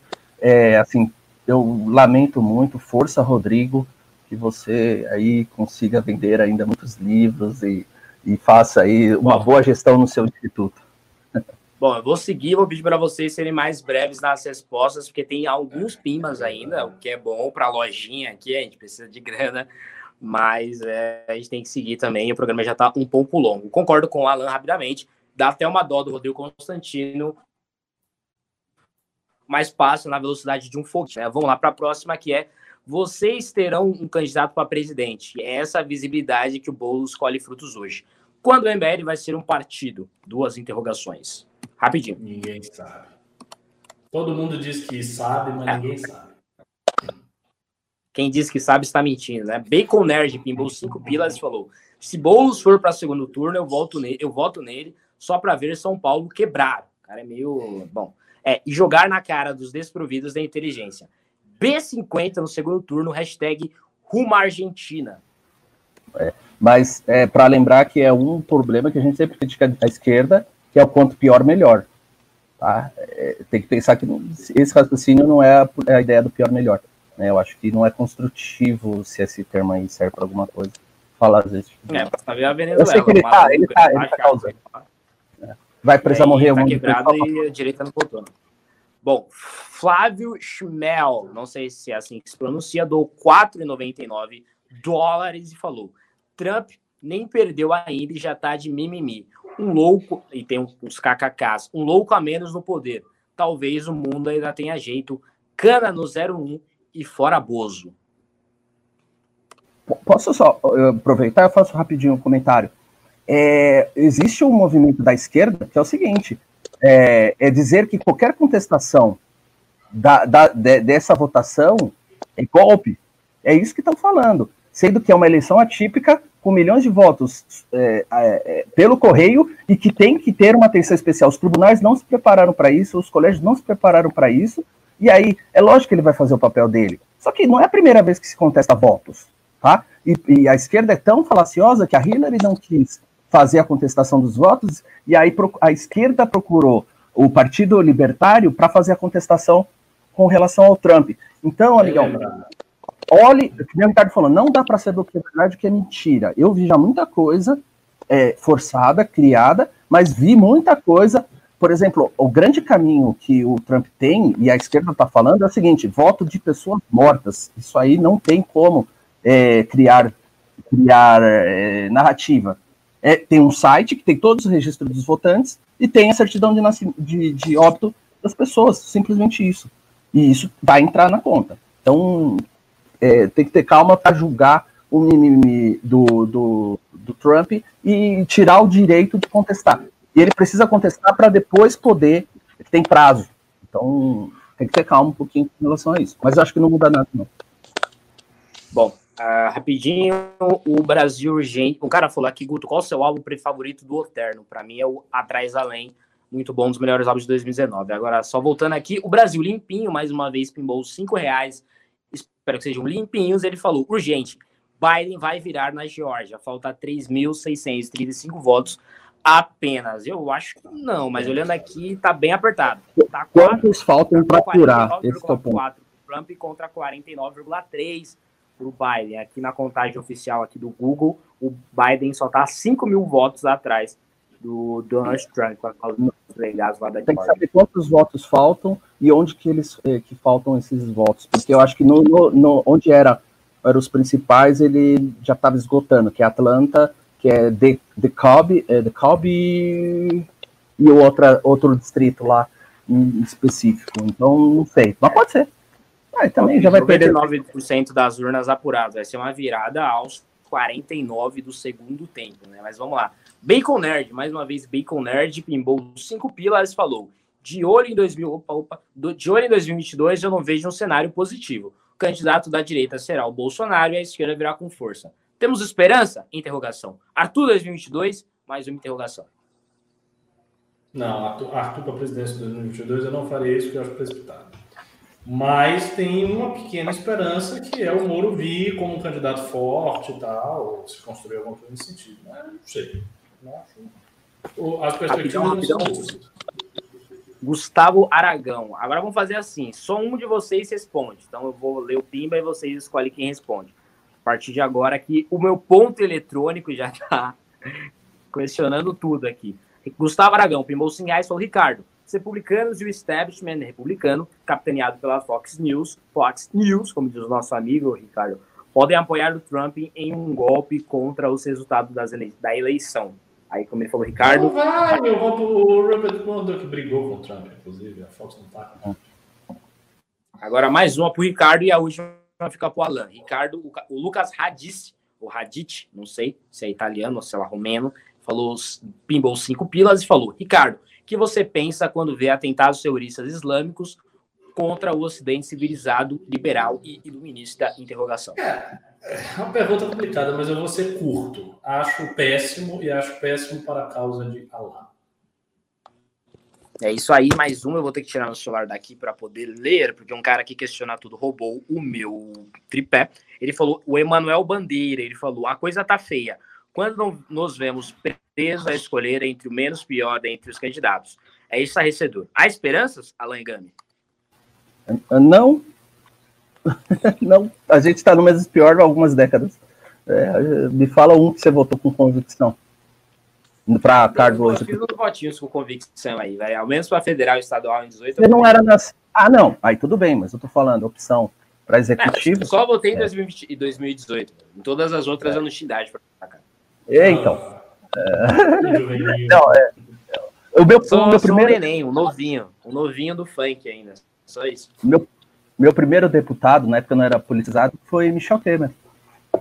Correto. É, que pareça. Você vê? Quem diria que eu ia eh, colocar o cara na presidência? É um sujeito muito, muito bom de voto lá em Gane. Bom, acabou os pimbas, ou sei lá, talvez problema do PC, mas acabou os pimbas. Achei bastante pimbas. O que vocês acharam? E já falam aí as considerações finais aí de Ricardo Almeida e Alan Egano. Hum, bom, não temos tempo. Então, é, até mais e votem no candidato que eles representam. Boa noite é ao camarada Ricardo.